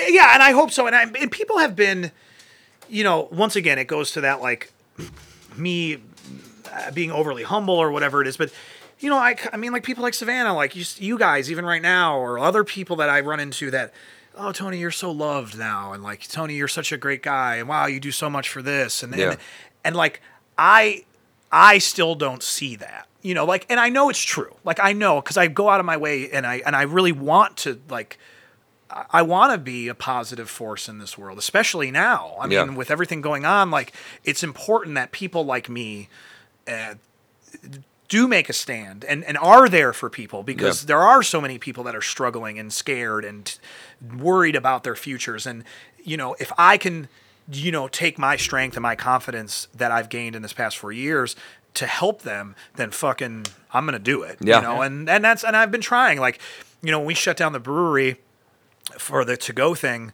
uh, I don't know if you guys, have you seen those goofy videos I do at yeah. the end of every day? Have you seen them? I haven't seen them yet, well, no. Like if you go on, like, he can show you. On my Instagram, which used to be Oscar's Instagram, but I, like, hijacked it. So, story goes, I got rid of my, when all this was going on, like, when I first got sober, I got rid of my Facebook. And yeah. then I got rid, and then, like, a couple years after that, I got rid of my personal Instagram because I was just, it was fucking with my mental health. I get like, that. Checking on, you know, stupid things and, you know, yeah. you know, the rabbit hole. It was not good for me, so I deleted it. But then when this this pandemic hit and we all got shut down, I was like, you know, the first meeting we had, me, Ralph, Ryan, Drew, and uh, Ryan Johns, uh, who helps me run the place, I was like, you know what? I think I'm going to do a video every single shift. Yeah. And they were like, wait, what? I was like, yeah, like social media, just like talking about the day, talking about what's going on. And they were like, okay, that, that should be cool. And actually, tomorrow will be video one hundred. No shit. Yeah. Oh, those no those kidding. Are so much fun. Yeah. And yeah, they're, dude, they're just awesome. Like they're just like three, four, five minutes. I play a bunch of like wacky drum and bass music and I talk about, you know, my opinions about stuff. Um, you know, the, initially they were all from the brewery and then I started kind of doing a couple of them from home too, mostly because I didn't want to like I didn't want some of them were starting to get pretty like I speak pretty well, but some of them were getting pretty opinionated about certain things and I didn't want to like purposefully put the brewery in like a bad position by like yeah. saying something. And I know that they would get my back, but at the same time, I didn't want to obligate them to I have to be a part of what uh, yeah. I was yeah. saying. Yeah. You know what I mean? one hundred percent. So I started doing them from home and actually a lot of the ones I do from home, people, I get more views on those ones. Yeah. Um, yeah. But, uh, yeah, like even doing those, you know, like there's been people that have reached out and been like, dude, you got to keep doing those little wee- weird videos. Like it gives me something to watch at the end of the day. Like Tony, you're, you're such a positive light. And I'm like, okay, whatever you say. Uh, I'm sure it's probably hard to hear stuff like that, you know, when you're like, dude, I mean, I don't know. I mean, it, it is. It's got to be. It, it is because I know? don't think that of myself. Yeah. I'm yeah. just some dude out here with, you know, trying to make a living, trying to like make good on a lot of squandered years, yeah. you know, and trying to be a good person to my friends and my family and the people that are important to me and, you know, making, and, and that's, and that is important to me. Like, I've always been that kind of person that like wants the people in his life to know that they're important. And I feel like I didn't do that a lot back then. You know, I've always been a very affectionate person. I've always been a very like thoughtful friend, but like it's important that you, the people that you hold the most dear know that you're dear to them. Yeah. Like it works so much wonder on your mental health. Like when someone you love says, takes the time to shoot you a text and be like, hey, just want to let you know I'm thinking about you. Hope you're doing all right. Like that means so much, but so many people don't do it, yeah. you know? So I've been, I don't know, I've been trying to do that stuff. And sorry, I almost got a fly on my you head. You did, dude. That was like Miyagi stuff. Yeah, you... I got it a couple days ago. I was, and the girl was like, did oh you my. Did you get it? Oh, I got it first shot. And the girl's like, oh my God, that's impressive. I'm like, thanks. I want the one just now. Did you get the one just now? Uh, there was a big one just over there. Oh, I no, got there the it is. It's right above you. You want me to snatch it? I can if get it right now. Get it. Wait, Rudy usually eats them. Yeah, I saw Rudy was barking at it earlier. Let's see if I can. Oh, boy. Oh, boy. He's don't knock. Oh, oh uh, fuck. Dude, you're going to knock that T V off the wall. I'll just kind of walk you through this. He's uh. I'm just, he's, I, I, I, don't worry. I got a baseball bat in my car. I'll be right back. Fly. He's stalking a fly. Um, yeah. But, yeah, that's all. I mean, I'm going to get more tattoos. Cool. That's awesome. Well, yeah. dude, man, again, I, I think you're a lucky guy for a lot of reasons. Yeah. Um, You're lucky because, obviously, a lot of stuff could have... Things went wrong for you. They still... amazingly enough, could have gone way yeah, worse. They could've. Yeah, they could have. It's hard to even right. say a sentence like that after hearing some of the things that you told us. Right. But there's still so many nights that just could have just really not gone your way. Yeah. And no, so, I mean, that night I was not driving down the highway at one hundred miles an hour. I could have fucking won. Yeah. Killed you know? somebody, killed myself. It could have got so so worse. So yeah. I, th- I think you're lucky in that respect. I think yeah. you're lucky because... even though it probably didn't come as soon as you wanted it to come, it did come. Yeah. And you decided, time for me to... yeah, really I get this together. You you had a lot of support from, you know, friends, family, and you're lucky because again, the the theme that we've had here is no matter what you were doing in your personal life, you were so good at your job, you had opportunities, and now somehow, well, you did, you did, man. Yeah. I mean, you you can't you, you can't argue the results in terms of the amount of people that would offer you jobs in the thick of all this, and now you're not in the thick of it, and you're getting the job offers, and you're thriving, and I think that that's awesome. Yeah, I mean, yeah. I ultimately I am very, you know, I'm very proud of where my sobriety's taken me, and I just, you know, I, I'm definitely it's I'm always going to be thankful that I've been able to do something that, you know, a lot of people aren't, you know, especially being in the industry that I am. Sure. You know, like I I was somehow able to have enough strength to overcome this addiction and, and work in the industry and be around it every yeah. single day, you know, and I'm very, very thankful. It's it's And you're more than making up for lost time. I yeah, think it's you're awesome. Doing great. Thanks, guys. Well, I really do think it's awesome. The uh, if you guys haven't been to Terrestrial, um, you should definitely check it out. And you guys have growlers, not necessarily cans, but you can growlers. Yeah, we have, oh, actually we have growlers and crawlers, so the thirty-two ounce cans that we can oh, cool. seam. Okay, uh, and then we do have growlers. Yeah, uh, yeah, come on by. I mean, Terrestrial's a great place. It's it's a great environment for all of, everybody. I mean, we're it's definitely a, a very cool community. You know, it's a fun environment. Um, you know, I like Terrestrial for a lot of reasons, but it definitely the community that we've created there is. Is a is a big p- part of that, and you can bring that's your great. dogs. Which yeah, is oh, and, as and we have really good tacos. Yeah. That should oh, be the yeah. selling point: tacos and dogs. Yeah, like, oh yeah, then then beer. Right. The Tony guy works it's there. Legit. Yeah, Tony. It's legit. I, and as a frequent visitor of this place, he does come. Here. We go there because we really love. It's so great. The atmosphere is amazing. Um, the beer is great, and the beer rotates too. A lot of places don't. They kind of just. I'm not saying it's bad, or I'm not saying it's right or it's wrong. You guys have some flagships, but you also you switch yeah. it up. I well, really, I, mean, right. I, I like that a lot. Drew and you... or Ralph and Drew's like brewing plan, you know, is very organic, yeah. which I think is w- something that a lot of people like about Terrestrial. Yeah, um, because we do kind of always have different stuff on, you know, and they're in they're in there every single day, you know, brewing or you know working on different things, and it, it definitely helps to have that cool variety. Yeah. You know, it does. I I, I really really like that. You've had. Uh, You got a bunch of good I P As. You had a couple kind of Irish reds, yeah. stouts. I mean, you really I mean, you you're all over the place it. too. Yeah. You, yeah. you uh, you're not some places again stick to maybe like a type or a style. Yeah, and then you know, no, you guys mix no it up. I like it. Slight to anybody that does, you know, everybody does no, their own thing. Hey, some people do their thing, right. and that's their thing. That's right. that is one of the. There are places that I do frequent because I know right. You can that get, it's, it's gonna be you're gonna there. Get yeah. what you're you know gonna what get. I'm saying. Right. Right. Uh, but I do like that because you guys do mix it up, and you, you're always mixing different types in a lot. The La Plaza tacos you mentioned, they're legit. Yeah. I mean, they're La Plaza's really, good.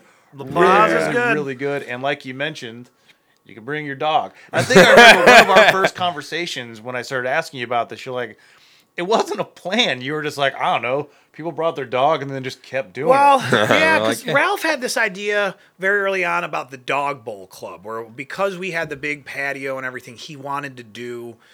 You know, this thing where you could get a, we would get a dog bowl made with your dog's name on it, and then we would name a, potentially name a beer after your dog, which we still do. And then, and, and I mean, he tells the story the same way as I do. It just seemed to me like all of a sudden, like, sure, people were bringing their dogs, people bring their dogs to breweries all the time. Yeah. Yeah. All of a sudden, there were just fucking dogs everywhere. We were like fucking clockwork. And we were like, where? It's what, great. What's going on? Like, why? All of a sudden, we're like this, like, and then so, but then we were like, well, let's try to take advantage of this. Yeah, you know, yeah. Let's, and then Savannah got involved, and then before you know it, you know, we were. So that's where I met Savannah. Yeah. I met Savannah at Terrestrial. Yeah. And it was part she of, was wearing the Social Pause T-shirt. Yeah. Started asking her questions. She told me all about it. Savannah's been on here twice. Yeah, she's awesome to come on and just. She's great to just bullshit. I don't have to plan with right. her. She's great. No, and actually, so the, the relationship with Savannah and I, uh, as far as Terrestrial goes, she sent an email to Terrestrial's, like, just info email yeah. about wanting to do an event at Sibling rival- Rivalry, but sent it to Terrestrial. Yeah. And I was like, well, I can't help you with anything there, but I can certainly help you set up an event at Terrestrial. Oh, Savannah. And she was like, oh, that's embarrassing. Well, sure, let's do it there. I'm like, okay, cool. And that's actually how that whole well, relationship actually, started. That's cool. I, I yeah. mean, having been to both, it's probably perfect that that happened because you can't your do... place is so set up for having right. that kind and of event. And you can't even do dogs. Right? Yeah, you can't. It's great. There's, again, huge dog park right next yeah. to it. They have the events out there. It's... The dog events, dog, uh, God, I don't know, fashion shows. This is name it that we've had it. Right. I, that, that they've had it there and we've gone to it. This is what time. Gets me mad that I don't have a dog anymore. Well, I got three. Yeah. Yeah, come with us. You can borrow Rudy. Yeah. yeah. I'll I take got Rudy. Oscar, Oscar James, um, and then Abel, who's like a little hound mix, and then uh, Zeus, oh. who's an Akita Mastiff. He's one hundred thirty-two pounds. Oh my God. It's a trifecta. Oh, he's huge. Puppies. Yeah, he's shedding like a. F- madman right oh now. Roscoe, it's scientifically impossible that much hair comes off a dog, dude. I don't have a, a single dog hair on me. Uh wait till you stand up. Uh when you're not sitting there, Roscoe is. No, well, great. So but I mean, uh, again, you know, we mentioned a couple times, this is a crazy and an amazing story all at the same well, time. Well, I appreciate you guys know, really, yeah, really let is. me come on and talk about it. No, I, of course. The man, story's course, very, it's very uh, inspirational. It's like, oh yeah, things can get worse and worse, but you, you can, you you can, you can do it. Yeah, that's no, it. You can. I mean, and like honestly, like if since I have the like, and I and I mean this wholeheartedly, and I've taken like the opportunity to say this like through my own platforms and stuff. Like, if you listen to this and you hear my words and my story, like, figure out a way to reach out to me if you really want to. Like, I am one hundred percent here for people. I will never turn somebody away, yeah. especially if I can help. Like, I'm not a counselor. I'm not an expert. I have no training. All I have is my life experience. And I'm not saying that what I did is going to work for everybody. But if I can help you, like, don't hesitate to reach out to me, like, through social media or, you know, there's plenty of people in the city that know me that you might know. Like, you can figure out a way to get in touch with me. I will certainly be there for you if you need it. Well, so. Throw your Instagram on. Well, yeah. my, my my Instagram is actually, it's at Mr. at Mr. underscore Oscar underscore James. Because it was Oscar's Instagram. Yeah, you the one. yeah, I was one of those guys. I had a dog Instagram. But but and I took it over and did this, started doing yeah. those little videos. So check it out. Watch my videos. They're kind of funny. But more importantly, if you are struggling, if you need help, if you need someone to talk to about addiction or anything, like, I will be there for you because a lot of people weren't there for me. So yeah, it's you know, the give and take. It's like, all yeah. right, I didn't get it. I'm gonna, I'm gonna. I'm I wish gonna I would have had more people that would have been like, hey, talk to me. Absolutely, you know, because maybe I would have, maybe I would have acknowledged some things. Mm-hmm. And I think a lot of times that's what you really need to do is really kind of take that, take a second to really acknowledge what's going on, to make the positive changes and make the steps to, to you know, take control of your life. Absolutely. Sure. And and sometimes that's the hardest thing to do. So mm-hmm. oh, it's it's yeah. I mean, right. Like I there said, is no like, easy there there is no easy step in the journey that you just described to us. Whether no. the going through it, the stopping it, and then making sure it stays stopped. Right. It certainly hasn't yeah. been easy. But hey, here I am. Hey, it wouldn't be easy if I yeah. mean. Yeah. Anything that's as good as I think you're feeling right now. Yeah, dude, I feel good. Easy. I'm telling you, this this whole thing is making me feel pretty good. I, good. I I'm very thankful to be a part of this. Well, good. Most people awesome. usually come on here and leave here feeling much worse. Yeah, no, Brian included. Yeah. Well, that's it. Again, thanks for coming on. Yeah, thanks. Yeah, really, really awesome. Appreciate it. Check out Terrestrial. Check out Brian at L V T Wednesday nights. Until shit gets, yeah. Yeah, right. Shit until gets weird. I'm again. hoping, yeah, yeah, I don't know. So, and for no some reason, fingers crossed that it that I hope it doesn't happen. I think we can still probably avoid it, maybe. If things do close down, make sure you're checking out the growlers at Terrestrial. I'm sure everybody already yeah. knows. Yeah, and but, we probably uh, would can more beer. We did yeah. that during the the, the, the previous shutdown, Ralph uh, and, and Drew, uh, with the help of some of the other guys. Um, we canned beer like every single day. They, yeah. Those guys were working pretty tirelessly, getting like six and four packs to sell. So you know, if in fact awesome. another shutdown I, happens, I, I, I, I love be stocked. That too. Yeah, because like, you know, I found out a lot of places during that that were, were selling that I didn't know that we're actually selling. Well, so right. I mean, yeah. it was awesome. not something we do normally. We, yeah. but we certainly but made it. You guys it got it together quick. Yeah. You know, yeah. we that's did. good. Well, that's it. Cool. Thanks again, yeah. buddy. Yeah, no, yeah, thanks, thanks. guys. That was cool. All right.